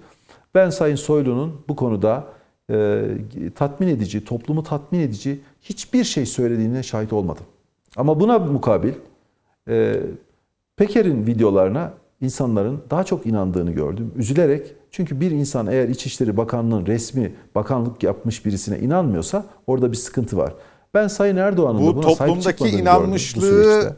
bu Yani toplumdaki sonra- özür dilerim bu toplumdaki inanmışlığı izleme sayısına mı bağlarsınız mesela? Ya da çevrenizde böyle bir izlenim mi var?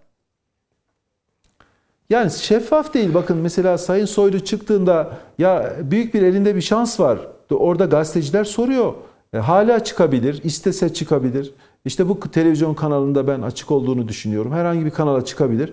Ya orada cevaplayamadım, şimdi cevaplıyorum diyebilir. Onlar yalandı diyebilir. Aha şöyle şöyle şöyle gerekçelerini sıralayabilir. Ama kardeşim hamaseti bırakalım artık. Kimse kimseyi kandırmasın. Yani burada hiç kimse ulvi değildir. Hiçbir görevdeki bulunan insan burası babasının tekkesi değil Türkiye Cumhuriyeti. Geldiği zaman bir makama onun hesabını verecek. Vermek zorundadır. Soylu da vermek zorunda nokta. Benim söyleyeceğim bu. Mücahit Bey. Tabii şimdi ben açıkçası bu organize suç örgütü liderinin Türkiye'nin gündemini işgal etmesinin çok e, yanlış buluyorum açıkçası. Yani dolayısıyla ben e, kendi sosyal medyada da beyan, medyamda da beyan ettiğim gibi bu meseleyi daha çok tartışmayacağımı, daha fazla tartışmayacağımı, şahsın ismini dahi ağzıma almak istemediğimi, onun beyanları üzerinden e, siyaset üretilmesini doğru bulmadığımı, dolayısıyla Türkiye'nin gündeminden bu işin düşmesi gerektiği kanaatimi beyan ettim. O sebeple birkaç başlık halinde e, çok özet bir şey söyleyeceğim. E, kesinlikle bu olayın dışında söyleyeceğim. Mesele şu. Bakın e, Serhat Bey ben e, sizin arabanıza arabanızda bilmem ne tarihinde e, yasaklı bir madde buldum diye bir beyanda bulunuyorum değil mi? Şimdi e, siz masumiyet karineniz var ve e, burada benim bu noktada iftira attığım e, iftira attığım ortada. Hiçbir e, delile dayanmıyorum. Sadece söylemle diyorum ki sizin ve bunu YouTube'dan yayıyorum. Sizin arabanızda şu tarihte öyle de güzel, güzel kurgu yapıyorum ki kişi isimleriyle, yer isimleriyle e, senaryoyu çok rahat mesela kağıt kalem verseniz bana çok rahat çizebilirim. Bu insanlara da inandırıcı gelebilir. Bu tür e, saçmalıklarla Türkiye gündemi e, işgal edilmeye çalışıyor. Bu 2023 seçimlerine matuf bir harekettir. Sadece bu e, organize suç örgütü liderinin kendi başına yaptığı da bir hareket değildir. Değerli komutanımın izah ettiği gibi, Sayın Başbuğ'un izah ettiği gibi bu hareket e, belli ki arkasında istihbari e, destek alan bir harekettir. E, videoların ne zaman çekileceğine, nasıl çekileceğine, hangi mesajları verileceğine, Nazım Hikmet'i nerede kullanacağına, Yılmaz Özdil'i nerede kullanacağına, oradan nasıl viraj yapılacağına, hani o eski duruşuyla nasıl viraj yapacağına, e, önündeki kitaplara kadar bu belirlenmiş bir hadisedir. E, zaten çok açıktır ki şunu ifade edeyim. Bakın e, Muhammed Dahlan'ın üzerinde duruyorum sürekli. Zayet'in üzerinde duruyorum. Muhammed Dahlan Karadağ vatandaşıdır. Ailesi Karadağ'da yaşamaktadır. Dolayısıyla bunların ilişkileri vardır. Birleşik Arap Emirlikleri'nde bu kendi başına konuşmuyor. Bu piyonun piyonudur. Bunu oynatan eller vardır yukarıda. Türkiye'nin meselesi o ellerledir aslında. Türkiye'nin meselesi o ellerledir. Dolayısıyla e, sürekli bu şahsın beyanlarını referans alarak e, bunun üzerinden siyaset üretmenin e, çıkmaz bir sokağa sürükleyeceğini, o üreticilerin çıkmaz bir sokağa sürükleyeceği kanaatindeyim. Bu çok yakında görülecek. Bu şuna benzer. MİT müsteşarının tıpkı çağrılması gibi. MİT müsteşarının e, o FETÖ, FETÖ ile iltisaklı savcılar, sözde savcılar tarafından e, ifade e, alınmasına ilişkin, ifade vermesine ilişkin çağrılması hadisesini hatırlayacak olursak, orada da e, mu- muhalefet partilerinin çoğu özellikle Cumhuriyet Halk Partisi gitmesi lazım şeklinde ifadelerde bulunmuştu değil mi? Hepimiz hatırlıyoruz. Gitmesi lazım. Hiç kimse yasaların üzerinde değildir. Bakın kanun sopası yasanın üzerinde değildir ama orada asimetrik bir müdahale söz konusuydu. Doğru mu? Dolayısıyla o asimetrik müdahaleyi devlet gördü. Devletin milli kanadı, o zamankinden bahsediyorum. Devletin milli kanadı o asimetrik müdahaleyi gördü ve Sayın Cumhurbaşkanımız o zaman Başbakan, Sayın Başbakanımızın iradesiyle MİT Müsteşarı e, oraya gitmedi. E, MİT'in etrafı çevrilmesine rağmen o FETÖ'cü polisler tarafından alınmaya çalışılmasına rağmen e, direndiler ve gitmediler. Dolayısıyla şimdi görünüşte nasıldı? Görünüşte e, hukukun çağırdığı, savcının çağırdığı bir hadisede ifade ver gel dendiğinde gidilmesi lazım değil mi? Hani görünüşte hukuka uygun olan budur. Ama işte her kanuna uygun olan her aşamada konjektürden ayrı bir şekilde düşündüğümüzde hukuka uygun Türkiye'nin realitesine, Türkiye'nin gerçeklerine ve Türkiye'nin ulus- ulusal güvenliğine uygun hadise olmuyor demek ki. Bakın bu Türkiye'deki asimetrik müdahaleleri her zaman gö- gördük. Geçmişte de gördük, şimdi de görüyoruz. Bu da asimetrik bir müdahaledir. E, dolayısıyla e, şahsın beyanları üzerinden işte şahsın izlenme sayılarını öne çıkartarak adeta gerçekleri paylaşıyormuş gibi. Bir örnek daha vereyim bakın e, bu gerçekleri paylaşıyormuş gibi hareket etmemek lazım. Bir örnek daha vereyim. Şimdi e, içeride e, darp edilen e, eski AK Parti milletvekilinden bahsetti. Ve onu azmettiren şudur diye bir isim verdi. Palavra. Şimdi burada adeta hiç yargılama görmemiş gibi bir hadise e, sanki algı hiç yargılama görmemiş bu hadise gibi bir algı var değil mi? E, o algı doğru değil işte. Bu bir yargılama gördü. Yani siz içeride bir adama darp edeceksiniz. Ne olursa olsun. Ondan sonra bu hiç yargılama görmeyecek. Ya böyle bir şey olabilir mi? Bu bir yargılama gördü. Oradaki darp eden avukat yargılandı. Darp eden avukat mahkum edildi. Avukatın ifadeleri ortada. Yani bunlar yargılama gördüler. Ve önüne konulan bir takım işte beyanlar adeta yeniymiş gibi pazarlanan beyanlar var ya çok e, istikrarlı bir şekilde daha önce de bazı yayın kuruluşları tarafından istikrarlı bir şekilde iftira niteliğinde bunlar atıla geldi. Onları tekrarlıyor. Yani burada yeni bir söylemi, yeni bir iddiası söz konusu değil ki. Savrulmayı gördük. İlk önce e, izleyici toplamak açısından sansasyonel bir çıkış yapması lazımdı. Sayın Başbuğ'un dediği gibi o sansasyonel çıkışı Sayın Bakanımıza mevzi almış gözükerek, mevzi alarak o sansasyonel, çıkışı yaptı. Ondan sonra da şimdi bir anda geldi Türkiye'nin tezlerine, Türkiye'nin ideallerine, Türkiye Cumhuriyeti Devleti'nin güvenliğine e, direkt saldırı niteliğinde beyanlara geldi sıra. İşte o beyanları şu anda görüyoruz. Ya asıl hedef zaten odur. Cumhurbaşkanımız, Sayın Cumhurbaşkanımız asıl hedeftir. Bu işin lamıcımı yok. Bu Bakın- operasyonun O ifade ettiğiniz gibi araya gireyim. Mesela Balkanlarda, Orta Doğu'da ve Kafkaslar'da Türkiye'nin hiçbir itibarı yok. Kurduğu cümle bu. Uzak Doğu da diyor zaten sizi kibirli buluyor diyor. tabii Devleti kastederek ki doğru. buralar bizim şu an gönül bağımız olan coğrafyalar. Hatta Sayın Cumhurbaşkanımızı kastederek Filistin'de işte onlar şöyle bağırıyorlar. Filistinliler mesafe koydular falan gibi. Tam e, tersi tam bir tablo safsata e, beyanlarda bulunuyor. Ha, bu şu demek değil. Onu e, konuşmamda belki atladık unuttuk. E, Sedat Peker'in bütün söylediklerini reddediyorum. Asla Mete kardeşimin ifade ettiği gibi herkes soruşturulsun, herkes araştırılsın, herkes çıkıp savunmasını yapsın. Neyse ortaya çıksın. Ama e, bu süreç içerisinde Sedat Peker olayının uluslararası bir proje olduğunu ve uluslararası bir büyük oyun olduğunu da bilmekte ve görmekte büyük fayda var. Bakın önümüzdeki günlerde daha neyi açıklayacağını bilmiyoruz biz. Şimdi e, Yeni videolarda daha ne çıkacak belli değil. Onların belki daha tansiyonu çok farklı yerlere getirecek bir boyut olacağını 20 yıl öncesine dair bir takım bugün e, Twitter'dan paylaştı.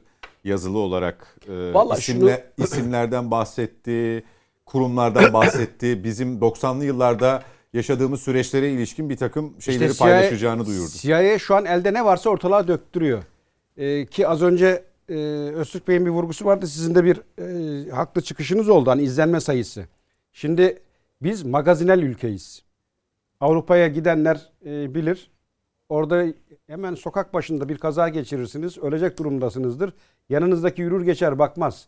İlgilisi gelir ilgilenir diye.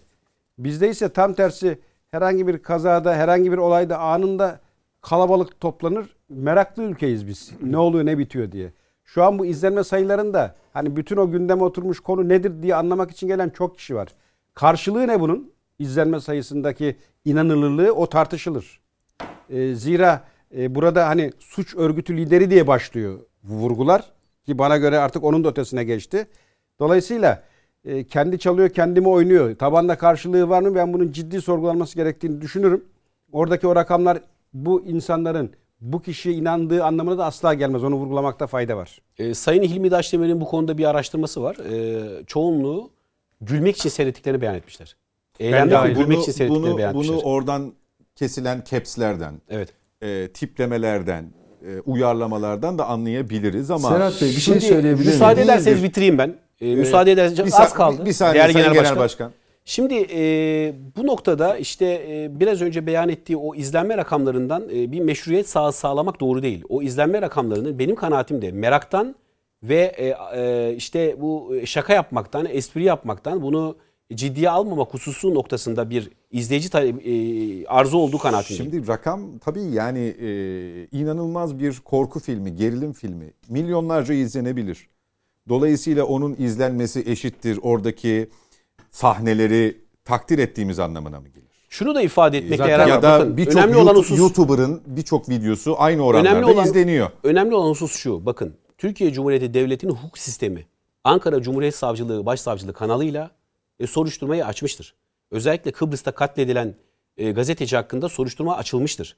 Ve e, e, Sayın Bakanımızın e, iki tane iki şikayeti mevcuttur şu anda. Bir o e, gazeteciler hakkında, iki gazeteci hakkında, e, diğeri de bu ismi geçen tüm e, iddialarda ismi geçen şahıslar hakkında araştırılsın diye e, şeyi vardır, şikayeti vardır. Dolayısıyla Türkiye Cumhuriyeti Devleti'nde bu noktada en ufak kompleks göremezsiniz. Türkiye Cumhuriyeti Devleti'nde bir kompleks, Sayın Bakanımızda bir çekinme falan yoktur. Çok net ifade edeyim. Sayın Bakanımıza siyasi ömrü biçme- biçmek de kimsenin haddi değildir. Sayın Bakanımız Cumhurbaşkanı, Cumhurbaşkanımızın görevlendirmesiyle görevde kalır. Anayasada Sayın Bakanımızın nasıl görevde kalacağı, nasıl göreve geleceği, nasıl alınacağı veya görevinden nasıl e, el çektirileceği bütün bakanların e, bellidir. Hadise bellidir. Dolayısıyla bu noktada şimdi bir tarafta Türkiye Cumhuriyeti Devleti'ni görüyoruz. Bir tarafta da belli, belli operasyonu görüyoruz. Ya köpükleri sosları bir tarafa bırak. Açık bir şekilde Türkiye aleyhine girişilmiş bir operasyondur bu. 17-25 Aralık'ta nasıl soslarla ilgilenip o meseleyi kaçıranlar veya isteyerek, bilerek, isteyerek kasten kaçıranlar şimdi bu meselede aynı şekilde tepinmelerine devam ettiriyorlar. Ama bakın söylüyorum o yol çıkmaz yoldur. Çıkmaz sokaktır o. MIT, Milli İstihbarat Teşkilatımız bu e, suç elebaşının nereden nereye nasıl hareket ettiğini benim kanaatime göre bilmektedir. Benim kanaatime göre takip edilmektedir. Takip de edilmesi gerekir. Milli İstihbarat Teşkilatı tarafından e, gerekli işte e, emniyet kuvvetlerimiz tarafından takip edilmesi gerekir. Ben öyle inanıyorum ki e, bu e, hadisede bu FETÖ kadar kullanışlı olmayan malzeme şu açıdan FETÖ kadar kullanışlı değil. FETÖ e, ciddi istihbarat e, kanalları olan o şekilde örgütlenmiş e, karmaşık bir yapıya sahipti değil mi? Ki o da Türkiye Cumhuriyeti Devleti tarafından artık FETÖ'nün kılcal damarlarında dolaşılma hadisesi gerçekleşti. Öyle hafife alınacak falan bir taraf yoktur. Öyle davaların sulandırıldığından sürekli bahsederek bir mağduriyet ortaya çıkartmanın da gereği yoktur. Dolayısıyla bu şahıs, bu şahsın e, bu noktadaki e, kullanılabilirlik, kullanışlılık ömrü kısadır. Onu net bir şekilde ifade edeyim. Yani şöyle olacaktır. Bakın ben size sonunu söyleyeyim. Şahsın şahsın videolarında gitgide e, milletimiz, aziz milletimiz bu meraktan da vazgeçip sırt çevirecektir. Şimdi şöyle e, Serhat Bey'in az önce bir vurgusu var ya hani millet gülmek için söylüyor diye. Şimdi bu tür operasyonlar CIA üzerinden yürüyor. Ben Ama- gülmek için kısmını söylemedim. Biraz Mücahit Bey söyledi ama hani Şimdi magazinel örnek- Evet, evet, yaklaşıyor evet, diye evet, olaya evet. e, vurgu bu. Şimdi bu tür operasyon, operasyonlar CIA üzerinden yürürken psikolojik harp unsurları da desteklenir. Az önce Mücahit Bey'in ifade ettiği masadaki objeler, konulan kitaplar bunlar tesadüf değil. Hepsi laboratuvar çalışma. Ve o psikolojik harp dairesi bu videolar yayınlandıktan sonra toplumdaki karşılığını da araştırıyor merak etmeyin. Arzu ettiği sonucu bulmadığı için Sedat Peker'e bu son videosunda şu cümleleri kurdurdular. Ben boşa konuşmama bana inanın. Artık siz de alıştınız. Biliyorum ama ben masal anlatmıyorum. Neden? Çünkü artık sulanmaya yani işin artık magazinel boyutuyla toplumda taban bulmaya başladığını onlar da gördü.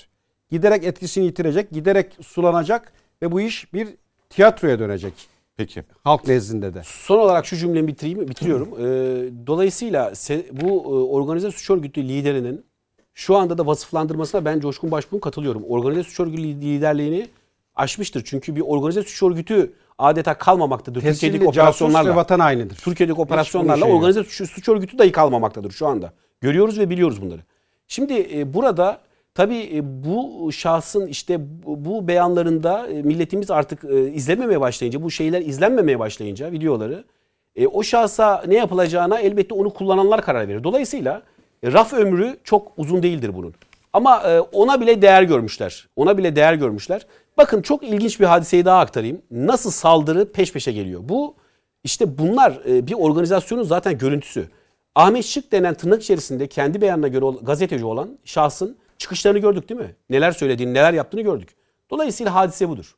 Yani saldırı salvo tek taraftan gelmez. Siz istihbarat faaliyetlerini benden iyi bilirsiniz. Dolayısıyla çeşitli kanallardan yapılan bir e, e, operasyona Türkiye şu anda muhataptır. Dediğim gibi işin temeli Sayın Cumhurbaşkanımız onun üzerinden de Türkiye Cumhuriyeti Devleti'nin güvenliğidir. Soslarla ilgilenip ki soslar hukukun işidir bakın. O soru işareti kalmayacak şekilde o, o noktada Mete aynen katılıyorum. Vatandaşın kafasında en ufak soru işareti kalmayacak şekilde hukuk yürümelidir. O noktada hemfikirim. Ama soslarla ilgilenirken hadisenin o e, ge- genel perspektifini bu hadisenin ne olduğunu hiçbir zaman kaçırmamamız gerekir. Bunun üzerinde sörf yapan siyasetçilerin yolu çıkmaz sokaktır. Çok ciddi, milletimiz nezdinde çok ciddi itibarları zedelenecektir. Onu ifade ediyorum. Peki. Ee, Sayın Yılmaz buyurunuz. Ee, bu konuyu da yavaş yavaş noktalayıp başka bir başlığa geçeceğim çünkü. Yani ben e, şimdi e, madem MIT bunu bilmektedir, nerede olduğunu bilmektedir, o zaman e, iki tane soru sormam lazım. Bir, Birleşik Arap Emirlikleri'nden bu e, iade talep edildi mi resmen? İki, tutuklanması istendi mi? Madem bilmektedir, bun, bunları ben açıkçası merak ediyorum. Resmen Biliyorum bir tutuklama kararı çıkartıldı. Evet var o. Ama resmen Birleşik Arap Emirlikleri'nden bu talep edildi mi? İki, tutuklanması istendi mi? Şimdi şunu ben izlenme derken insanlar her izlediğine tabii ki inanıyor demedim. Ben Sayın Soylu'nun yapmış olduğu açıklamalarla bu videoları izleyen insanlar bir karşılaştırma yaptılar. Ben sokağın sesinden bahsediyorum. Orada e, daha farklı bir e, bakış açısı beklerlerdi Sayın Soylu'dan. Daha Ne net gibi? olmasını ve bunlara açık yüreklilikle cevap vermesini beklerlerdi. Ben onu görmedim şahsen. İkinci bir konu e, elbette yani biz Sa- Sayın Soylu'nun siyasi ömrünü belirlemek bizim haddimize mi? O zaman biz kimiz ya? Peki Sayın Soylu'nun doğru dürüst açıklama yapmaması o makamda onun haddine mi? O sizin neyiz o kendi zaman? düşünceniz tabii. Biz ne de- demokrasiden bahsedemeyiz. Yani millet sormayacak mı? Yani bu millet adına yetki kullanıyor. Bu sokaktaki vatandaşın hakkı değil mi? Yani biz bir açıklamayı hak edecek kadar e, bunu e, e, bir vatandaş değil miyiz? Üç televizyon programına Bunu katıldı. Daha ne yapacak Sayın Bakan? Onun haddine mi? Yok onu sordu diye bunu bilmem nereye bağlarsak. Biz hiç kimse bu bu adamla bu soranlar bizim gibi insanlar hayatımız ömrü hayatımızda biz Sedat Peker ile hiçbir zaman bir araya gelmemiş insanlarız. Bilmeyiz, tanımayız. Sayın Soylu da bir araya gelmediğini Şimdi beyan bu etti. birisi çıkıyor bir gün Evet, bunlar bunlar gündeme geliyor. E, gündeme getirilen şeylerle ilgili insanlar merak ediyor. Merak etmeleri de gayet normal. E, demokrasilerde benim bildiğim bir merak varsa onu giderirsiniz. O zaman meşruiyet olur. Gidermezseniz o zaman yapmasanız bile eksik bıraktığınız için açıklamalarınızı töhmet altında kalırsınız. Bir de şunu belirtmek istiyorum. Yani bakın e, ben bilemem yani kendisi mi açıklama yapıyor, bir başkası mı yapıyor ama şundan emin olun. e, insanlar şun, şunu istemiyorlar bakın. Ben size gerçeği söyleyeyim. İnsanlar kimse vatan, millet, Sakarya, din, iman, Allah, kitap, edebiyatının arkasına saklanıp bulundukları şahsi konumun devlet hizmeti için değil de kendi şahsi çıkarlar için olmasını istemiyorlar. Bu toplum artık bunu istemiyor. Bakın Türkiye'nin özeti budur. Kimse bundan sonra Türkiye'de herhangi bir şekilde bu edebiyatı yapıp ama farklı bunu kalkan yapıp başka bir şey yapamayacak. Bununla başlamadı bu. Bu bu korona sürecinde insanların sıkıntıları, vatandaşın yorgunluğu, bıkkınlığı, genel dünyadaki bu bıkkınlık, yı- yılgınlık ve e, daha kötü bir hayata mahkum olmamız. En azından maske takıyoruz. Hayatımız doğru dürüst gitmiyor. Ve insanlar da e, bir şeyleri sorgulama ve tepki katsayısı arttı. Ben bilemem devlet bilecek bunu. Yani o bağlantısı var mı yok mu o, o devletin işidir. Ama şunu bilirim. Hiç kimse devlet erkinin arkasına saklanıp kendi şahsi hesabını göremez. Burada şeffaf olacağız. Bu makamlar kimseye ait değildir kardeşim. Çıkıp açıklama yapacaksınız. Diyeceksiniz ki ben bunu yapmadım. Benim böyle bu iddialar hiçbir tanesi doğru değil. Şundan şundan şundan. Benim böyle bir şeylerim yok diyeceksiniz. E dediğiniz anda kamuoyu size inanırsa zaten meşruiyet sağlamış olursunuz. Yargıda da aklanırsınız. Ama siz yargıda aklanır ama bunlara hiçbir şey cevap vermiyorsunuz. İki satır yazın. Yargıda görüşeceğiz. Yani o zaman e, bu kamuoyunda vicdanen insanlar sorgularlar. Yani bunu burada olmaz. Örneğin İtalya'da olur. Aynı şey olsa aynı şey orada da sorgulanır. Ben şahsen e, inanmak istemem mesela. Bu, bu iddiaların hiçbir tanesinin e, doğru olmaması yani doğru doğru olmaması gerektiğini düşünüyorum. Ve umuyorum doğru değildir. Ama diğer taraftan bu iddialarından %10'u bile doğruysa o zaman bunun mutlaka bir e, bir kişilere rücu edilmesi lazım cezasının. Yani toplumun beklediği budur. Ben e, yani Sayın Erdoğan atamıştır, istediği zaman da görevden alır. E, doğru atamıştır, istediği zaman da görevden alır. Biz biz onu görevden alacak değiliz. Ama bu toplumun da bir vicdanı var. Siz de Mücahit Bey siyaset yapıyorsunuz. Siz de e, gayet iyi bir siyaset yapıyorsunuz. E siz de biliyorsunuz ki insanlar merak eder, yargılar cevabını alamadığı zaman da e, kafalarında bir şey kurarlar ve toplum şu anda ona yapıyor. Bakın ben isterdim ki devlet bunu açıklasın ya yetkililer çıksın. Yani ben Mete Bey'e katılıyorum. Bakın o ilk cümlede söylediğine katılıyorum. İlgili kişiler çıksın açıklasın kendi bölümlerini. E bu bu devleti daha şeffaflaştırır, daha olgunlaştırır. E, siyasetçi eğer suçsuzsa onu güçlendirir. Bunlar önemli şeyler. Yani bu bu hükümet döneminde biz şahsen hiçbir hükümet yetkilisinin rüşvetle, yolsuzlukla mahkemeye verildiğine şahit olmadık. Yani hiçbir şekilde olmadık. Ama e, uygulamalara bakıyoruz. E, Bir yandaşlık devam ediyor. Şimdi bunlar Erdoğan'ın eline de Sayın Erdoğan'ın eline de bir fırsat geçmişti. Yani bunun üzerine gitse belki de daha da güçlenirdi. Ama demek ki yani burada nerede durulduğu çok önemli. Ben Peki. açıkçası bu olayları değerlendirirken e, bir bağlantı sürekli işte böyle nasıl olsa Türkiye'de kimse bir şey söylediği zaman hemen bir yere bağlama alışkanlığı da olduğu için e, daha böyle e, hemen bir şey söyleneni hemen itibarsızlaştırma. Hemen itibarsızlaştırma. Ben şahsen geçmişimde de yaşadım. Bana karşı da nasıl yalanlar, ne kadar iğrenç yalanlar, bir kahramanı sulandırmak için ne kadar aşağılık yalanların uydurulduğuna şahit oldum. E şimdi böyle ben bunları yaşamış birisi olarak ben açıkçası inanmıyorum. Bana çıkıp açıklama yapacak. İçişleri Bakanlığı'nın bakanlığının görevidir. Çıkacak Sayın Binali Yıldırım'ın görevidir. Açıklama yapacak. Benim bunlarla bir alakam yoktur. Şimdi kit diyor, açıklama yapıyor. Millet dalga geçiyor ya Twitter'da. Görmüyor musunuz? Bunların hepsi yani muhalefet mi ya? Kendi AK Parti'nin içinde hiç vicdanlı insan yok mu? Dalga geçiyor ya millet. Nasıl olur diyor koskoca oraya bir çanta kit. Kit mi götürmüş ya Allah aşkına? Peki E bu, o bu hükümetin bunları sorgulaması lazım ve bu sorgulamayı da Sayın Erdoğan'ın yapması gerektiğini düşünüyorum ben. Peki bu bölümü de böylece tamamlamış olalım.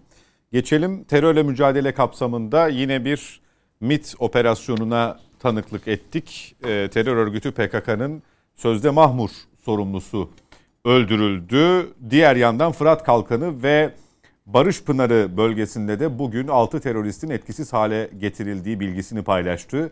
Milli Savunma Bakanlığı bu operasyonların perde arkasını konuşarak devam edeceğiz.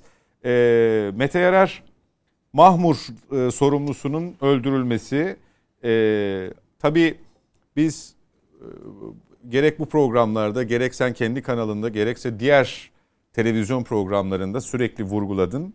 E, PKK açısından Mahmur'un e, önemi ne ifade ettiği diyelim öneminden ziyade e, zannediyorum MIT operasyonuyla gerçekleştirilen bu operasyonun ardından bir bel kırılması daha söz konusu oldu.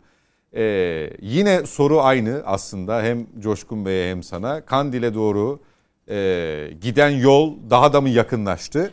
E, Mahmur'un önemini terör örgütü açısından da değerlendirerek ilerleyip arkadaşlarım haritayı verdiğinde ayağa kalkarak da sürdürebiliriz sohbeti. Çok ilginçtir. Ee, Mahmur e, bir terör örgütü kampı ama e, girişinde Birleşmiş Milletler'in bayrağı var. İlginç olan da bu.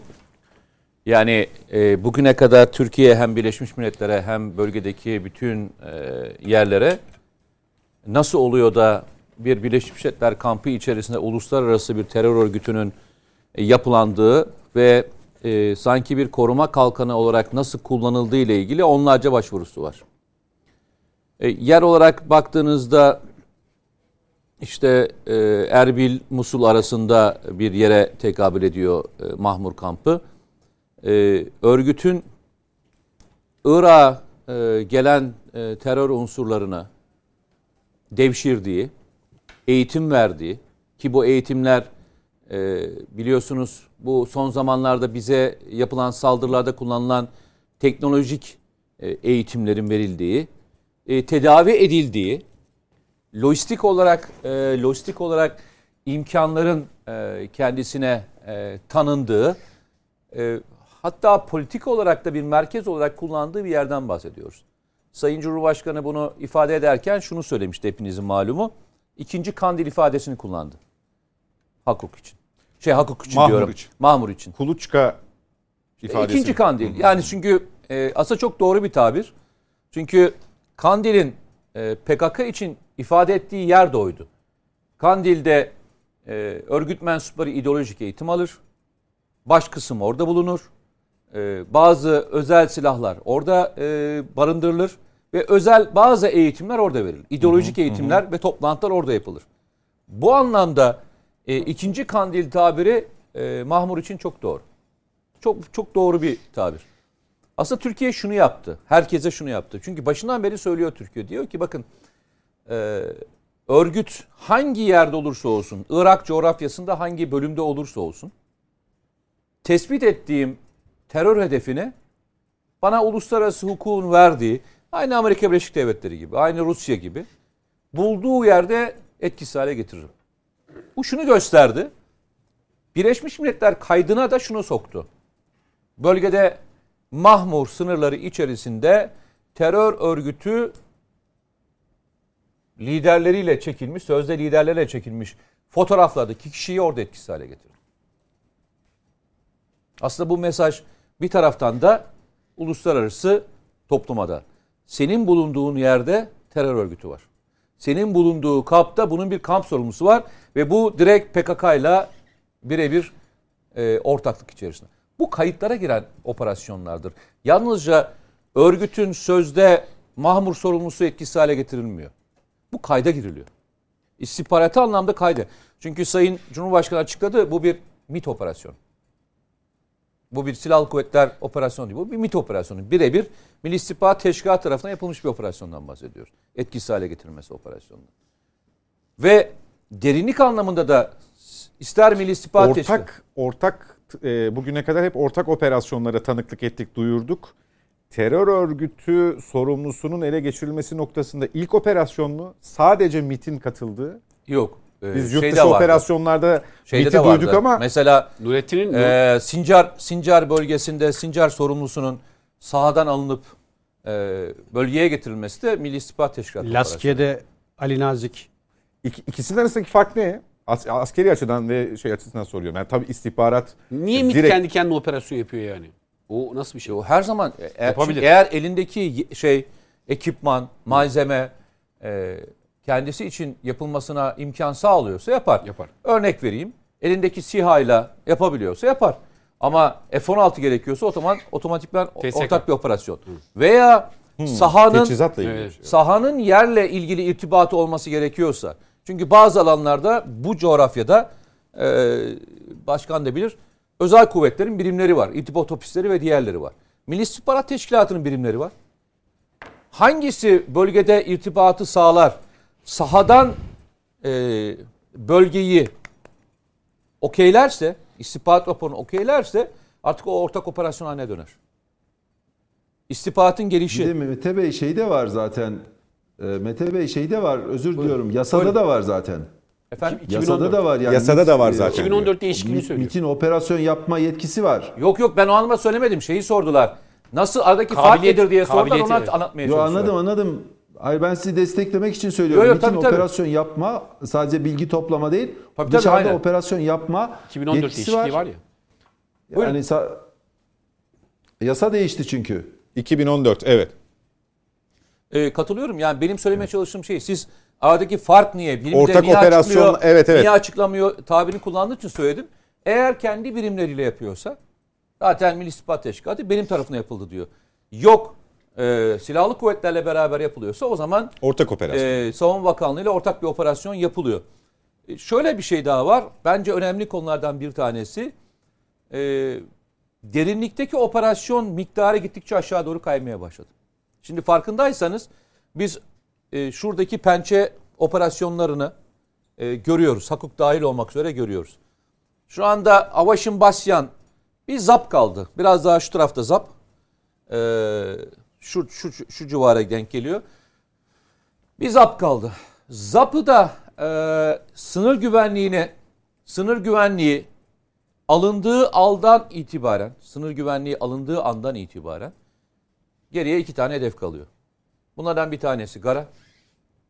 Gara. Farkındaysanız artık e, Peşmerge'de direkt e, operasyonlarda alana girmeyi ve alanda bazı bölgeleri almaya başladı. İşte geçen gün 5 Peşmerge'nin öldürüldüğü bundan birkaç gün önceki saldırıda sahadaki bizim temizlediğimiz bazı alanlara girmeye çalışan e, Peşmerge'ye bir tank savar atışı yapıldığı için e, hayatlarını kaybettiler.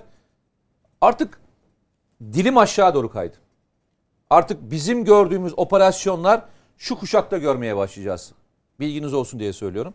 Artık Mahmur, Kandil, Gara ve Sincar. Bizim artık görüş alanımız burası olacak. Hatta biraz daha öteye geçebiliriz. Biz terör örgütünün coğrafyada yerlere girdiğini biliyoruz. Kimisi Süleymaniye'nin içerisinde, kimisi Kerkük'te, Şehir içlerinde mi? Tabii tabii şehir içinde. Hatta eğitim kampları var. Hatta Sincar'da, Musul'da yerler olduğunu biliyoruz. Bundan sonra e, Milli İstihbarat Teşkilatı bunları e, fiili anlamda etkisiz hale getirecek operasyonlarını da e, sahada görmeye başlayacağız diye düşünüyorum ben. Peki teşekkürler Mete Yarar. Coşkun Bey e, hattı çizdi Mete Yarar. E, tabii herkesin aklında tek soru var. Kandil. E, zamanlama açısından ya da operasyonel faaliyet ilerlemesi açısından bakıldığında yakın bir operasyondan söz edebilir miyiz artık? Kesinlikle. Şimdi e, bizim bu yaz Ya da bir öncelik yani Mahmur'un tamamen temizlenmesi.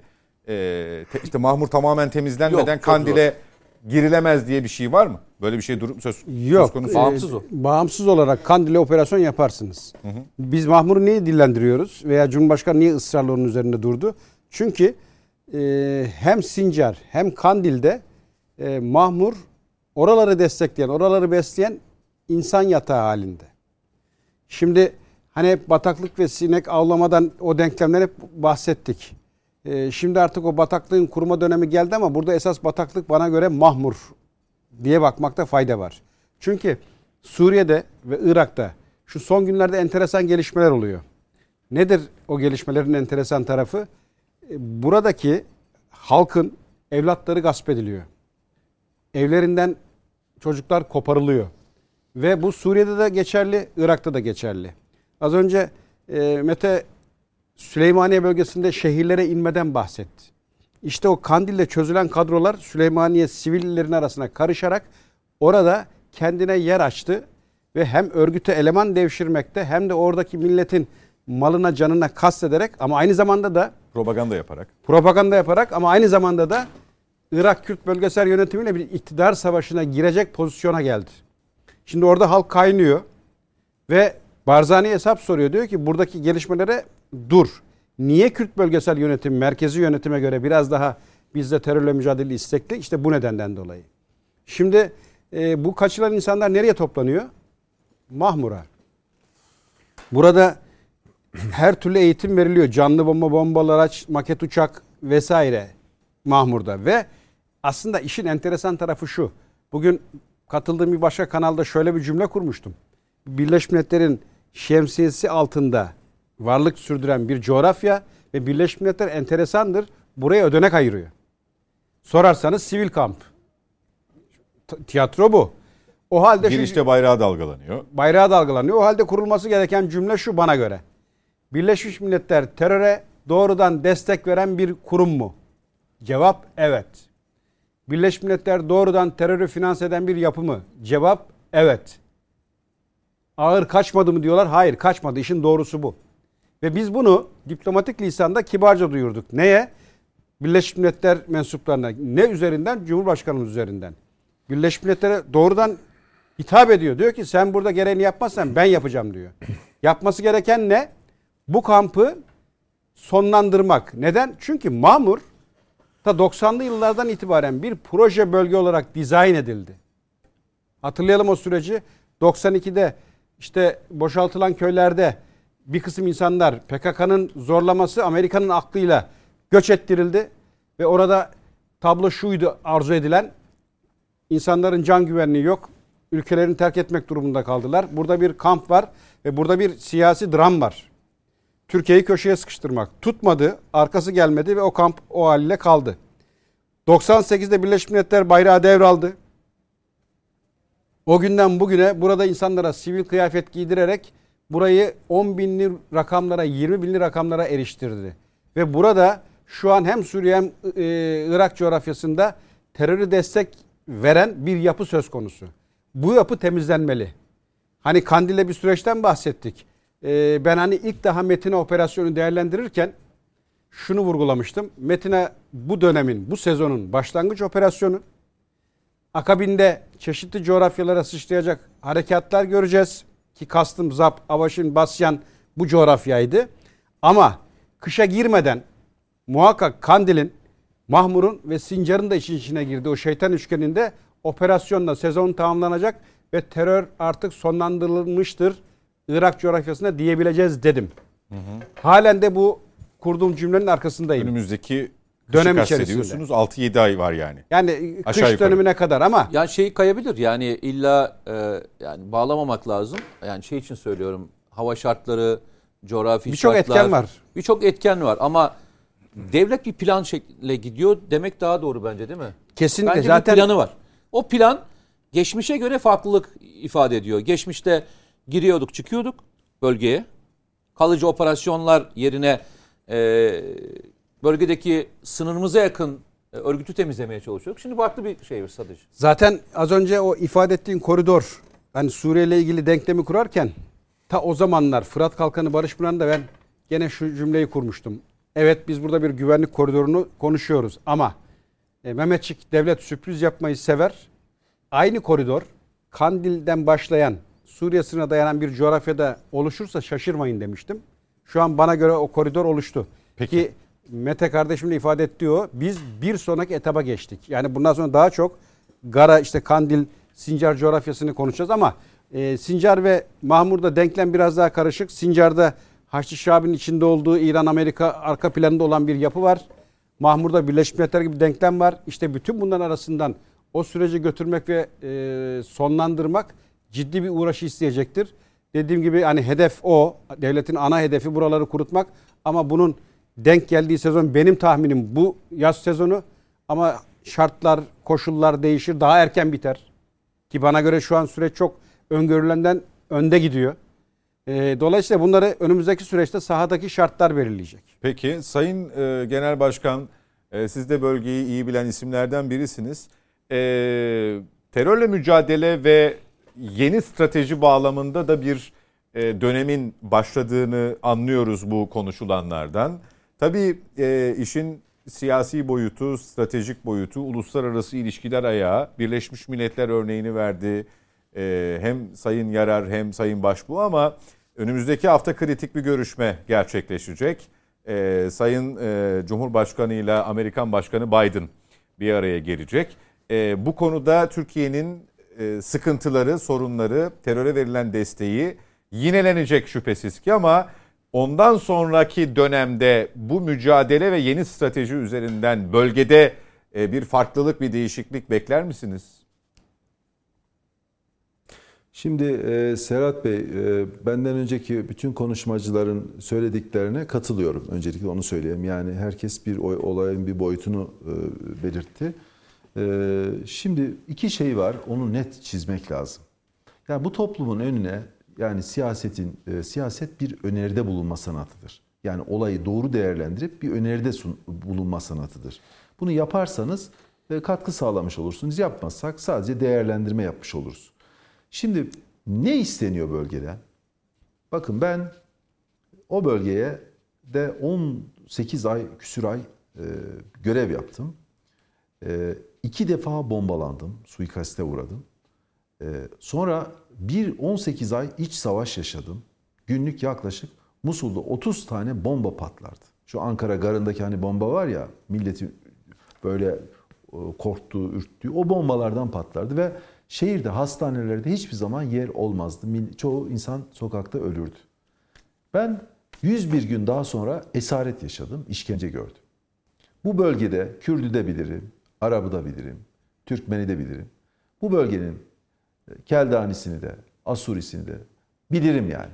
Ve hepsi de aslında bizim kardeşlerimizdir. Daha büyük çerçeveden bakarsanız olaya. Peki ama dışarının istediği oradaki yerel taşeronları da kullanarak ne istiyorlar? İki şey isteniyor. Bir, Irak'ta biliyorsunuz Dicle Nehri bizim Irak'tan akar, oradan Basra'ya akar.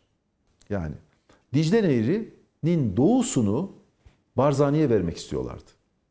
Bu işit buna bir gerekçe sundu ama Barzani bırakın orayı almayı bu defa Erbil'i bile neredeyse işte kaybedecekti. Daha sonra da Irak ordusuyla çatıştı. Bağımsızlık için biliyorsunuz kaybetti. Barzani orayı alamadı. Ama hala bu Barzani'yi orada destekleyen dış diyelim dış çevreler Dicle'nin doğusunu Barzani'ye vermek istiyor. Birincisi bu. İkinci iş var. İkincisi de şudur. Fırat Nehri bizim bu defa Suriye'den akar. Suriye'de Fırat'ın doğusunu da PKK'ya vermek istiyorlar. Birinci aşama bu. İkinci aşama bu defa Fırat'ın doğusu ta Dicle'nin batısına kadar gideceği için o bölgeye PKK'yı hakim kılmak istiyorlar. Yani Sincar, Telafer ve o bölgeler Musul'un Musul'un batı bölgesini den tutun Fırat'a kadar olan bölgeyi PKK için düşünüyorlar. Fırat'ın Dicle'nin doğusunu ise Barzani için düşünüyorlar. Peki daha sonra ikinci aşamada ne olacak? Bunlar PKK ile Barzani'yi oturtup anlaştırıp burayı bir federal bölgeye çevirmek istiyorlar. Yani Barzani PKK e, devleti. Kim bunu düşünen? Öylece PKK'yı meşrulaştırmak, masaya oturtmak, Barzani ile birlikte bunu duyuyor musunuz? E, kim bunu düşünen diye sordum. Sesim Heh, e, ben duy şimdi onu söyleyeceğim. Bunu düşünen açık söyleyeceğim. Bunu Amerika Birleşik Devletleri düşünüyor. Amerika Birleşik Devletleri'ne bu aklı veren İsrail, Avrupa Birliği de orada taşeron gibi onu destekliyor. Avrupa Birliği Amerika ne diyorsa çoğu zaman karşıda çıksa Yani desteklemese üç, bile üç- sessiz kalıyor. üçlü Zaten bir e, ittifaktan söz ediyoruz aslında. Aynı şeyi isteyen, Evet. Şimdi aynı asıl- asıl- seslendirmeyi yapan. Evet. Evet. Şimdi bakın öneride bulunacağım. Daha önceden mecliste de söylemiştim. Örtülü söylemiştim. Şimdi açık söylüyorum. Bunlar ne düşünüyorlar? Dicle'nin Dicle ile Fırat'ın arasına PKK'yı yerleştirmek istiyorlar ya. O zaman biz de haritaya Mete Bey orada belki gösterebilir. Ben buradan Fişavur bölgesi var. Oradan doğrudan telafere bir hat var. Türkiye'nin o bölgede mutlaka asker bulundurması lazım ve orayı kesmesi lazım. Yani PKK ile Barzani'nin birleşmesinin tek formülü budur, başka yoktur. Bakın PKK'ya da devleti kurduruyorlar, kurdurdular hep Baya bir. Suriye olursa federal bölge olacak PKK'nın alanı. Suriye olmazsa bağımsız olacak aynı. Belki de PKK Barzani'den daha erken devlete kavuşacak. Çünkü Barzani savaştı, yenildi. Irak'ın şu anda şeyi tahakküm altına girdi. Şimdi Türkiye'nin Fişabur'dan Telafer'e uzanan bir hatta burayı kesmesi lazım. Eğer burayı kesmez ise Sincar bölgesi PKK'nın cirit attığı yerdir. Şimdi PKK'yı oradan boşalttıklarını söylüyorlar ama ben orada PKK'nın varlığını bildiğim için sürekli oraya baskı yaptırırdım. Yani oradaki Irak hükümetine baskı yaptırırdım. Çözüm budur. Başka çözüm yoktur. Bakın nasıl ki Fırat Kalkanı ve diğer alanlarla PKK ile bizim sınır arasına bir hat çekildiyse bu defa PKK ile Barzani'nin e, birleşmesinin önlenmesi için Fişabur'dan Telafer'e kadar bir bölgenin kesinlikle bizim tarafımızdan Bu kontrol edilmesi mümkün ve bir şey bu mi Mete bütün bu operasyonlar yapılırken asıl Anlatsın son en son. Peki, peki. Devam edin Sayın Genel Başkan.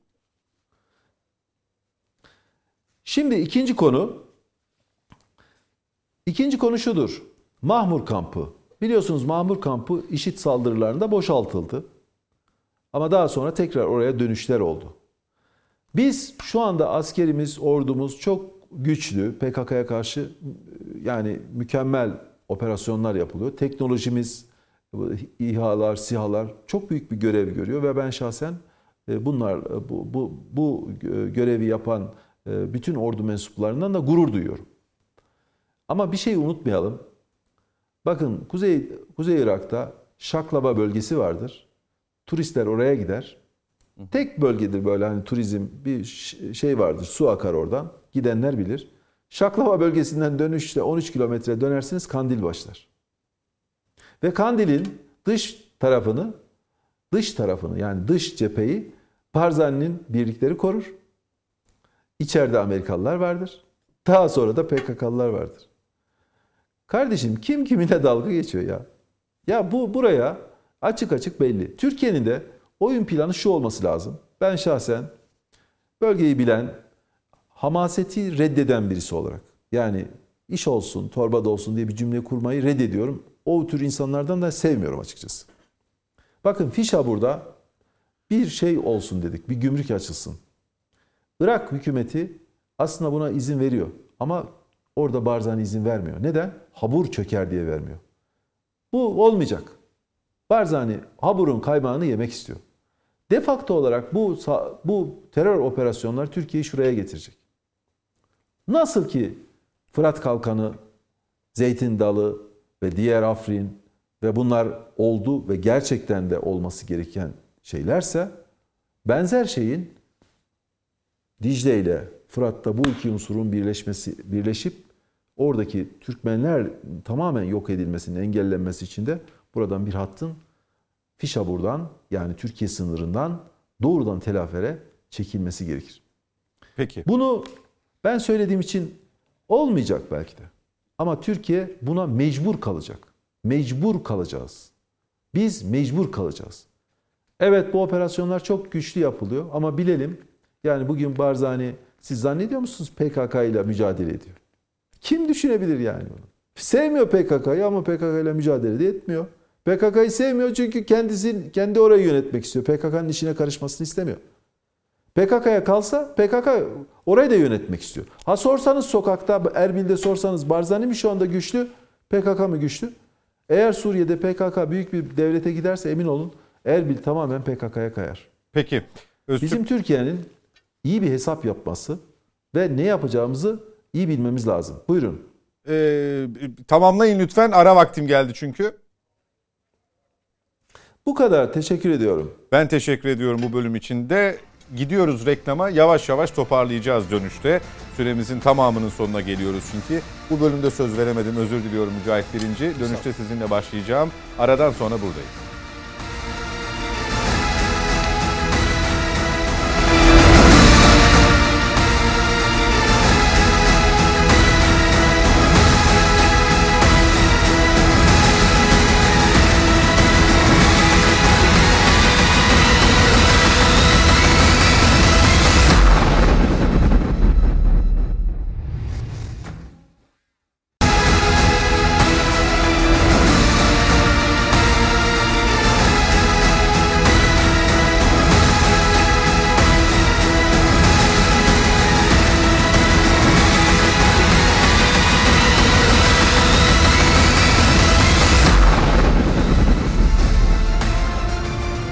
Yeniden birlikteyiz. Son etaba girdik net bakışta. Devam ediyoruz. Mücahit birinciye döneceğim. Türkiye'nin terörle mücadelesi bunca e, gündemin arasında sanki geri planda kalıyor gibi gözükse de aslında e, çok önemli mesafeler kat ediliyor ki asıl mesafenin de e, değerli komutanların da söylediği Öztürk Bey'in de onların hakkını teslim ettiği şekliyle önümüzdeki süreçte çok da uzun olmayan bir süreçte yaşanacağı anlaşılıyor.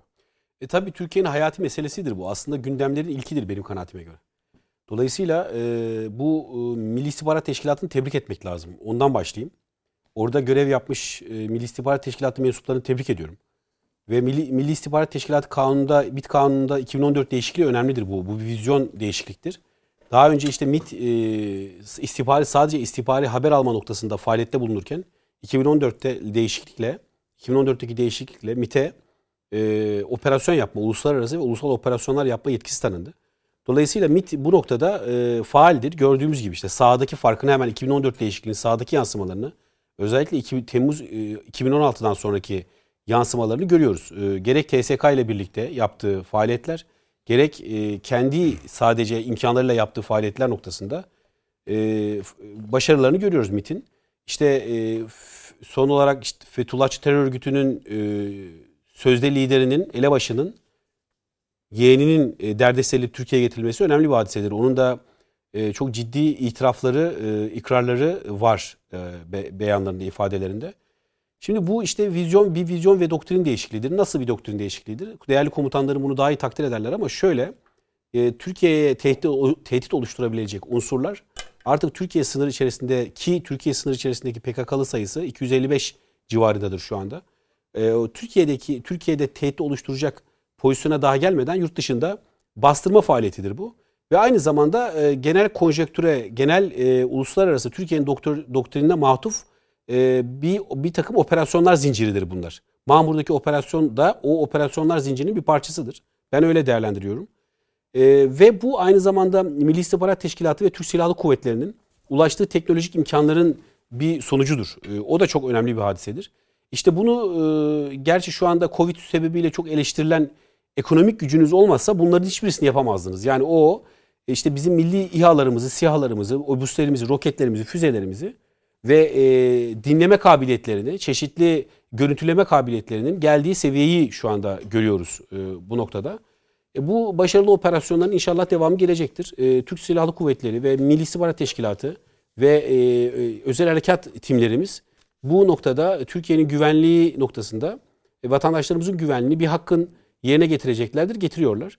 E, burada tabii e, PKK'nın e, Suriye'deki veya işte PKK'nın Irak'ın kuzeyindeki hadisesinde Türkiye'nin Türkiye'nin dediğinin dışında hiçbir çözümünün olmayacağı, hadisenin olmayacağı, dediğinin dışında orada bir devlet kurulamayacağı, PKK'nın orada güçlü bir şekilde kimin desteğini alırsa alsın, orta vadede bir terör devletinin kurulamayacağını Türkiye herkese göstermiştir. Adeta Türkiye, Türkiye'nin operasyon operasyonel kabiliyetleri e, savaşılmaktan çekinilen bir ülke haline getirmiştir. Sadece bu terör örgütleri bazında söylemiyorum, devletler bazında da. Devletlerin e, sahasında da Türkiye'yi savaşılmaktan çekinilecek pozisyona getirmiştir ki e, Rusya'nın o e, Pansir miydi? Pansir o Pansir, e, sistemlerinin Pansir. sistemlerinin e, SİHA'lar tarafından ne hale getirildiğini, SİHA'ların e, adeta e, yapay zeka ile e, nasıl müdahaleler yapıldı yaptıklarını, e, bu siyah teknolojisini ve siyah, siyah stratejisinin e, dünyada ilk defa stratejik olarak nasıl birlikte kullanıldığını, kamikaze dronların nasıl birlikte kullanıldığını e, gördük. Bu Türkiye'nin e, savaş sanatına ilişkin e, orijinal hadiselerdir bunlar. Türkiye'nin savaş sanatına ilişkin orijinal hadiselerdir.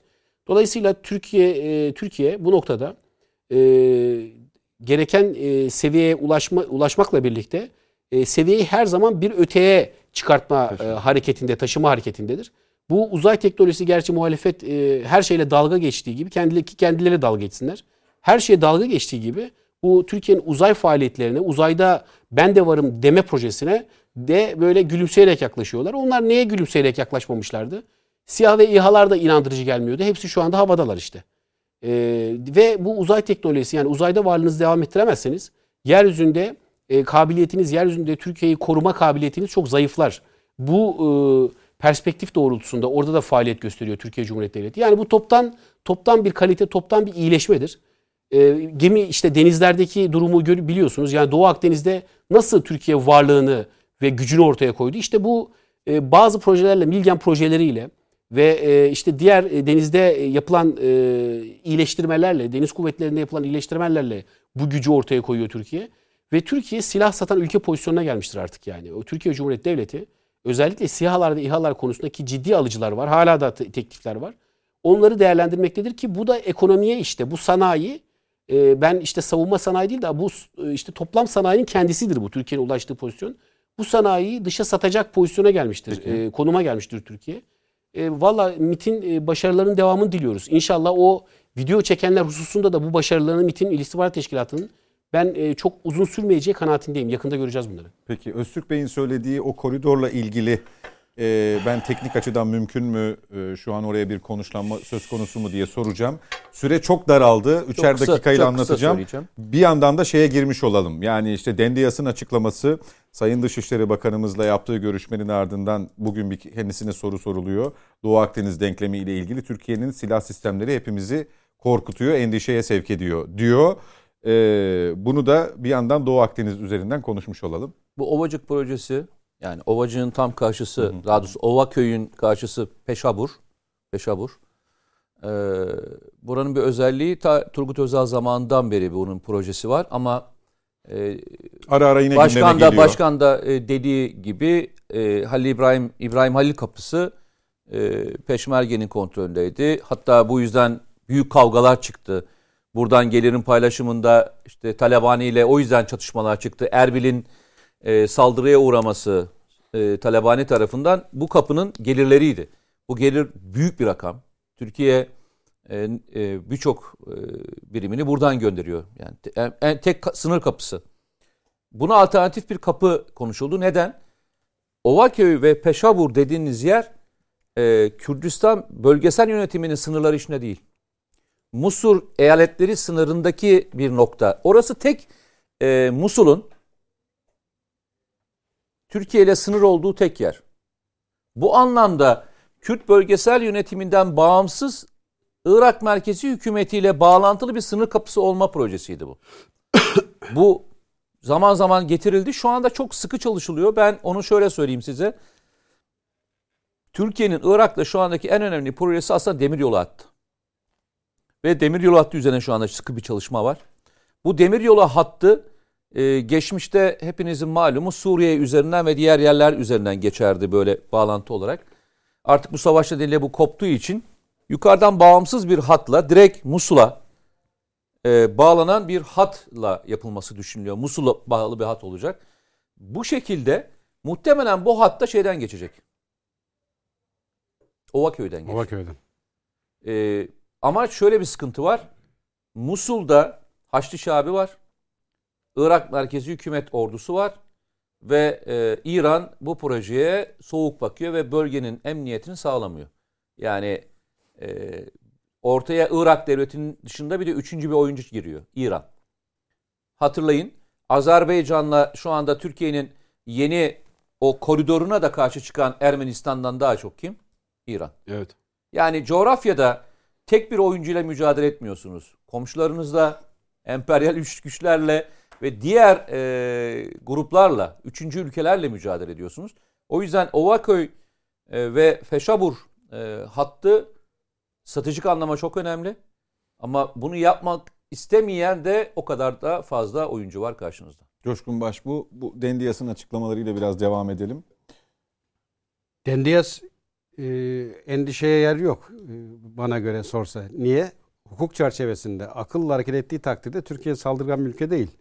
Biz e, hak hukuk olmadığı halde Cumhurbaşkanı'nın teklifiyle ve davetiyle Doğu Akdeniz'le ilgili paylaşımlarda Güney Kıbrıs Rum kesimi dahil herkesi masaya davet ettik. Ve dedik ki kazan kazan ilkesiyle burada gelin neyse herkes eteğindeki taşı döksün. Doğu Akdeniz'de bütün o kıyıdaş ülkeler bir pazar oluşturalım, bir kazanç sağlayalım. Dolayısıyla e, böyle yaklaşan bir Türkiye'nin silahlarının gelişmiş olması dengesi korkutmasın. Ama sen gider de Fransa iş tutarsan, sen gider de hakkın hukukun olmadığı halde bir takım ayak oyunlarına sahada girmeye kalkarsan da bunun gereğini cevabını sahada alırsın. İşte o zaman korkmakta fayda var. Ki e, Dendiyas'ın e, bana göre e, ana korkusu sadece Türkiye değil. Oyunun da dışına atılması. Geçtiğimiz günlerde Sayın Çavuşoğlu çok önemli bir cümle kurdu Yunanistan'a. Hani o küstah çıkışında. Seni kullananlar dedi yalnız bırakır. Ortada kalırsın. Gene döner bana gelirsin dedi. Yani senin sorunlarını çözeceğin makam Türkiye'dir dedi. Niye? Komşu ülkeyiz. Tarihte hep kullanıldın demek istiyor kibarca. Evet. Artık akıllan kendi iradenle bir siyaset güt demek istedi. Fakat o Yunanistan bildiğinden vazgeçmedi. Şimdi Mete Yarar'ın da ifade ettiği gibi Berlin'de konferans var. Çok kritik bir konferans. Yunanistan davet edilmedi. Mısır davet edilmedi. Ve Yunanistan'da bunun inanılmaz hazımsızlığı var ve sürekli Almanya'nın kapısını dövüyorlar. Biz niye masada yokuz diye. Şimdi e, burada Yunanistan'ın yapması gereken bana göre bütün o dış sahipleri bir kenara bırakarak komşu diyerek yüzünü dönmek ve neyse sıkıntısı bana göre yok da neyse sıkıntısı masaya döküp orta yol bulmak. Ee, Yunanistan'da bu akıl olduğu sürece gelirse ki benim ümidim çok az. e, burada Ege'de, Doğu Akdeniz'de kazanan Yunanistan olur. Çünkü biz diğer o emperyalist gözü dönmüş yapılar gibi Yunanistan'ı kullanalım e, ve üstünden nemalanalım düşüncesinde asla değiliz. Peki. Biz Yunanistan'da masaya oturmak niyetindeyiz. Fakat Yunanistan'da öyle bir niyet yok. İşin ters tarafı ve acı tarafı o. Dolayısıyla fikri ve zikri kötü olduğu için de senin her türlü hamlenden, her türlü gelişmenden ürken, ürkek bir e, siyaset izlemeye çalışan Yunanistan tablosu var ortada. Peki Sayın Yılmaz son sözü size vereceğim bu konu özelinde. Ee, tabii Amerika Birleşik Devletleri bu temaslardan son zamanlarda sıklaşan temaslardan memnuniyet duyduğunu açıkladı. Bir yandan da Yunan basınında bugün e, önümüzdeki hafta gerçekleşecek e, görüşmeye ilişkin e, Miçotakis'le de zannediyorum arka arkaya yapılacak görüşme. Hangisi önce tam bilmiyorum ama bir endişe oluşmuş. E, sonrasında Sayın Cumhurbaşkanı ile görüşecek galiba. Program değişebilir ama en azından taslak bu yönde. E, bir yandan teması geliştirme yönünde bir e, çaba demeyelim ama hani bir ön adım görüyoruz. Sonrasında bambaşka bir tersine rüzgara dönüyor. E, Yunanistan bir bocalama içerisinde galiba. Ne dersiniz? Yani Yunanistan'ın uyguladığı basit bir taktik var. Yıllardır onu yapıyor. Onu ifşa etmeden önce e, şunu söyleyeyim. Ben Sayın Cumhurbaşkanı yerinde olsam şu e, şu Biden'ın elini bir kere sıkmam yani. Hiç görüşmem. NATO çerçevesinde giderim, masaya otururum, çoklu toplantıya katılırım, konuşmamı yaparım, diğer liderlerle görüşürüm, onunla el sıkışmam. Baş başa Yani görüşmem diyorsun. Sayın Erdoğan'ın yapabileceği kesinlikle baş başa yani şöyle ikili görüşmem onunla. Çok taraflı NATO çerçevesinde görüşürüm ama ikili görüşmem elinde sıkmam. Çünkü böyle burnunun dikine gidiyor o. Burada soykırımı da kabul etti. Böyle gerdire gerdire konuşuyor Türkiye hakkında. Sanki buranın onun eyaleti. Ben ona bir mesaj veririm. Benim şahsen bir Öztürk Yılmaz olarak ben Cumhurbaşkanı olsam kesinlikle onunla bu dönemde görüşmem. Kesinlikle onun onu zayıflatırım bakın. Erdoğan'ın onunla görüşmemesi onu zayıflatır. Erdoğan'ın görüşmemesi Erdoğan'ı zayıflatmaz. Çünkü Biden daha kendini şey yapacak hasta, doğru dürüst açıklama yapamıyor neyse. Bunu geçelim. İki, Doğu Akdeniz'de Yunanistan taraf değildi. Ee, Bu hükümet Yunanistan'ı oraya getirdi, taraf etti. Münasır ekonomi bölgeyi ilan etmedi, etmesi lazım. Yunanistan'a verilecek en güzel cevap münasır ekonomik bölgemizi Doğu Akdeniz'de ilan edip kurtulmak. Ne olursa olsun. Üçüncüsü de Yunanistan'ın bir taktiği var. Yıllardır aynı taktiği uyguluyor. Hiç vazgeçmediler. Yani Yunanistan şöyle yapar bakınız. Yunanistan mesela biz Türk milleti olarak biz demeyiz ki o biz korkuyoruz demeyiz. Biz gururumuza yediremeyiz. Ama Yunanistan Avrupa'yı harekete geçirebilmek için, Amerika'yı harekete ge- geçirebilmek için o Türkler çok silahlandı. Türkler yıkıcı olabilir. Atina'yı bile yıkabilirler. Çok korkuyoruz. Acayip korkuyoruz deyip bütün yıllardır böyle e, şey yaptılar. E, Milleti uyuttular Avrupa'dakilerini ve Türklerden taviz koparmaya çalıştılar. Şimdi bir de son bir şey söyleyeceğim uzatmadan. Ben bu İHA ve SİHA konusunda e, tanımıyorum kendisini, izliyorum. Büyük bir hayranlıkla izliyorum. E, Bayraktar'ı tebrik ediyorum. Bakın Türkiye'de e, tanımıyorum e, ve ben bunu şöyle görüyorum. Ülkeye yapılmış en büyük hizmet. Bunun yüzde sekseni bile yabancı olsa, motoru bile yabancı olsa, neyi yabancı olursa olsun önemli bir başlangıçtı. Tebrik ediyorum. Türkiye'de savaş en azından bizim elimiz güçlenmiş oldu. İnşallah onun devamının gelmesi lazım. Teşviklerin de müteahhitlere ve diğerlerine değil, böyle insanlara, teknoloji üreten insanlara verilmesi gerektiğini düşünüyorum. Açıkçası ben bakın e, siyaseti olarak düşünmüyorum. Ben Irak'ı yaşamış birisiyim. Suriye'deki gelişmeleri biliyorum. Türkiye havada güçlü olmak zorunda. Komutanımız bunu daha iyi bilir. E, Mete Bey güvenlik uzmanı onlar bunları daha iyi şey yaparlar. Bizler olabildiğince yaşamış bölge insanlarız. Türkiye'nin havada mutlaka hakim olması gerekir. Bu bir başlangıç. İnşallah bunun devamı gelir. Dendias'ta Dendias'ın da ben açıkçası Dendias'a verilecek en güzel cevap Türkiye bir gün kalktığımda eğer bu hükümet e, 2023'e kadar çıkıp da münasır ekonomik bölgeyi Doğu Akdeniz'de ilan ederse inanın ilk ben çıkıp basın toplantısı yapıp teşekkür edeceğim. Çünkü ülke adına edeceğim. Yani bu bunların anlayacağı tek dil budur. E, Dünya bir realizmdir. Hamaset götürmez. Türkler çok hamaset yapmaya başladı. Çok konuşmaya başladı. Avrupa'da da o konuşuluyor. Ya çok konuşuyorlar, konuşuyorlar, konuşuyorlar ama hiçbir şey yapmıyorlar. Konuşuyorlar, konuşuyorlar, tehdit ediyorlar. O yakarız, yıkarız hiçbir şey yapmıyorlar. Bun- Bundan vazgeçelim. Bakın bizim Türk milletinin tarihten bu yana getirdiği bir şey vardır. Tehdit ediyorsan yapacaksın. Silahı çıkarıyorsan ateşini aç- açacaksın kardeşim. Yoksa boşuna kuru sıkı konuşmayacaksın. Ben in- inanıyorum bu İHA ve SİHA onlara bir ders oldu. Önemli bir teknoloji dersti. Bazı şeyler aldılar. Devamı gelirse, havada Türkiye hakim olursa Doğu Akdeniz'de de güçlü olur, orada da güçlü olur. Ee, Bölgede de güçlü oluruz. Hepimiz kazanırız. Bu ülkenin bütün çocukları kazanır. Siyasi parti fark etmez kardeşim. Sonuçta ülke hepimizin. Hepimiz kazanırız. Yani burada tekrar ben söyleyeyim e, bayrakları tebrik ediyorum. Peki. Çok teşekkür Ülkeye ediyorum Sayın Yılmaz. dolayı da bir ödül verilecekse ödül verilecekse de böyle insanlara verilsin ki en azından teknoloji üretir, bir şey yapar. Biz de onunla gurur duyarız. Teşekkür ediyorum. Ben teşekkür ediyorum. Sağ olun katkılarınız için. Coşkun Başbuğ sağ olunuz. Teşekkürler Mete Yarar. Bekliyoruz haftaya. Mücahit Birinci aynı şekilde çok teşekkürler. Bu hafta net bakışı bitiriyoruz efendim. Önümüzdeki hafta pazartesi günü yeniden birlikte olmak dileğiyle diyelim. Hoşçakalınız. İyi geceler.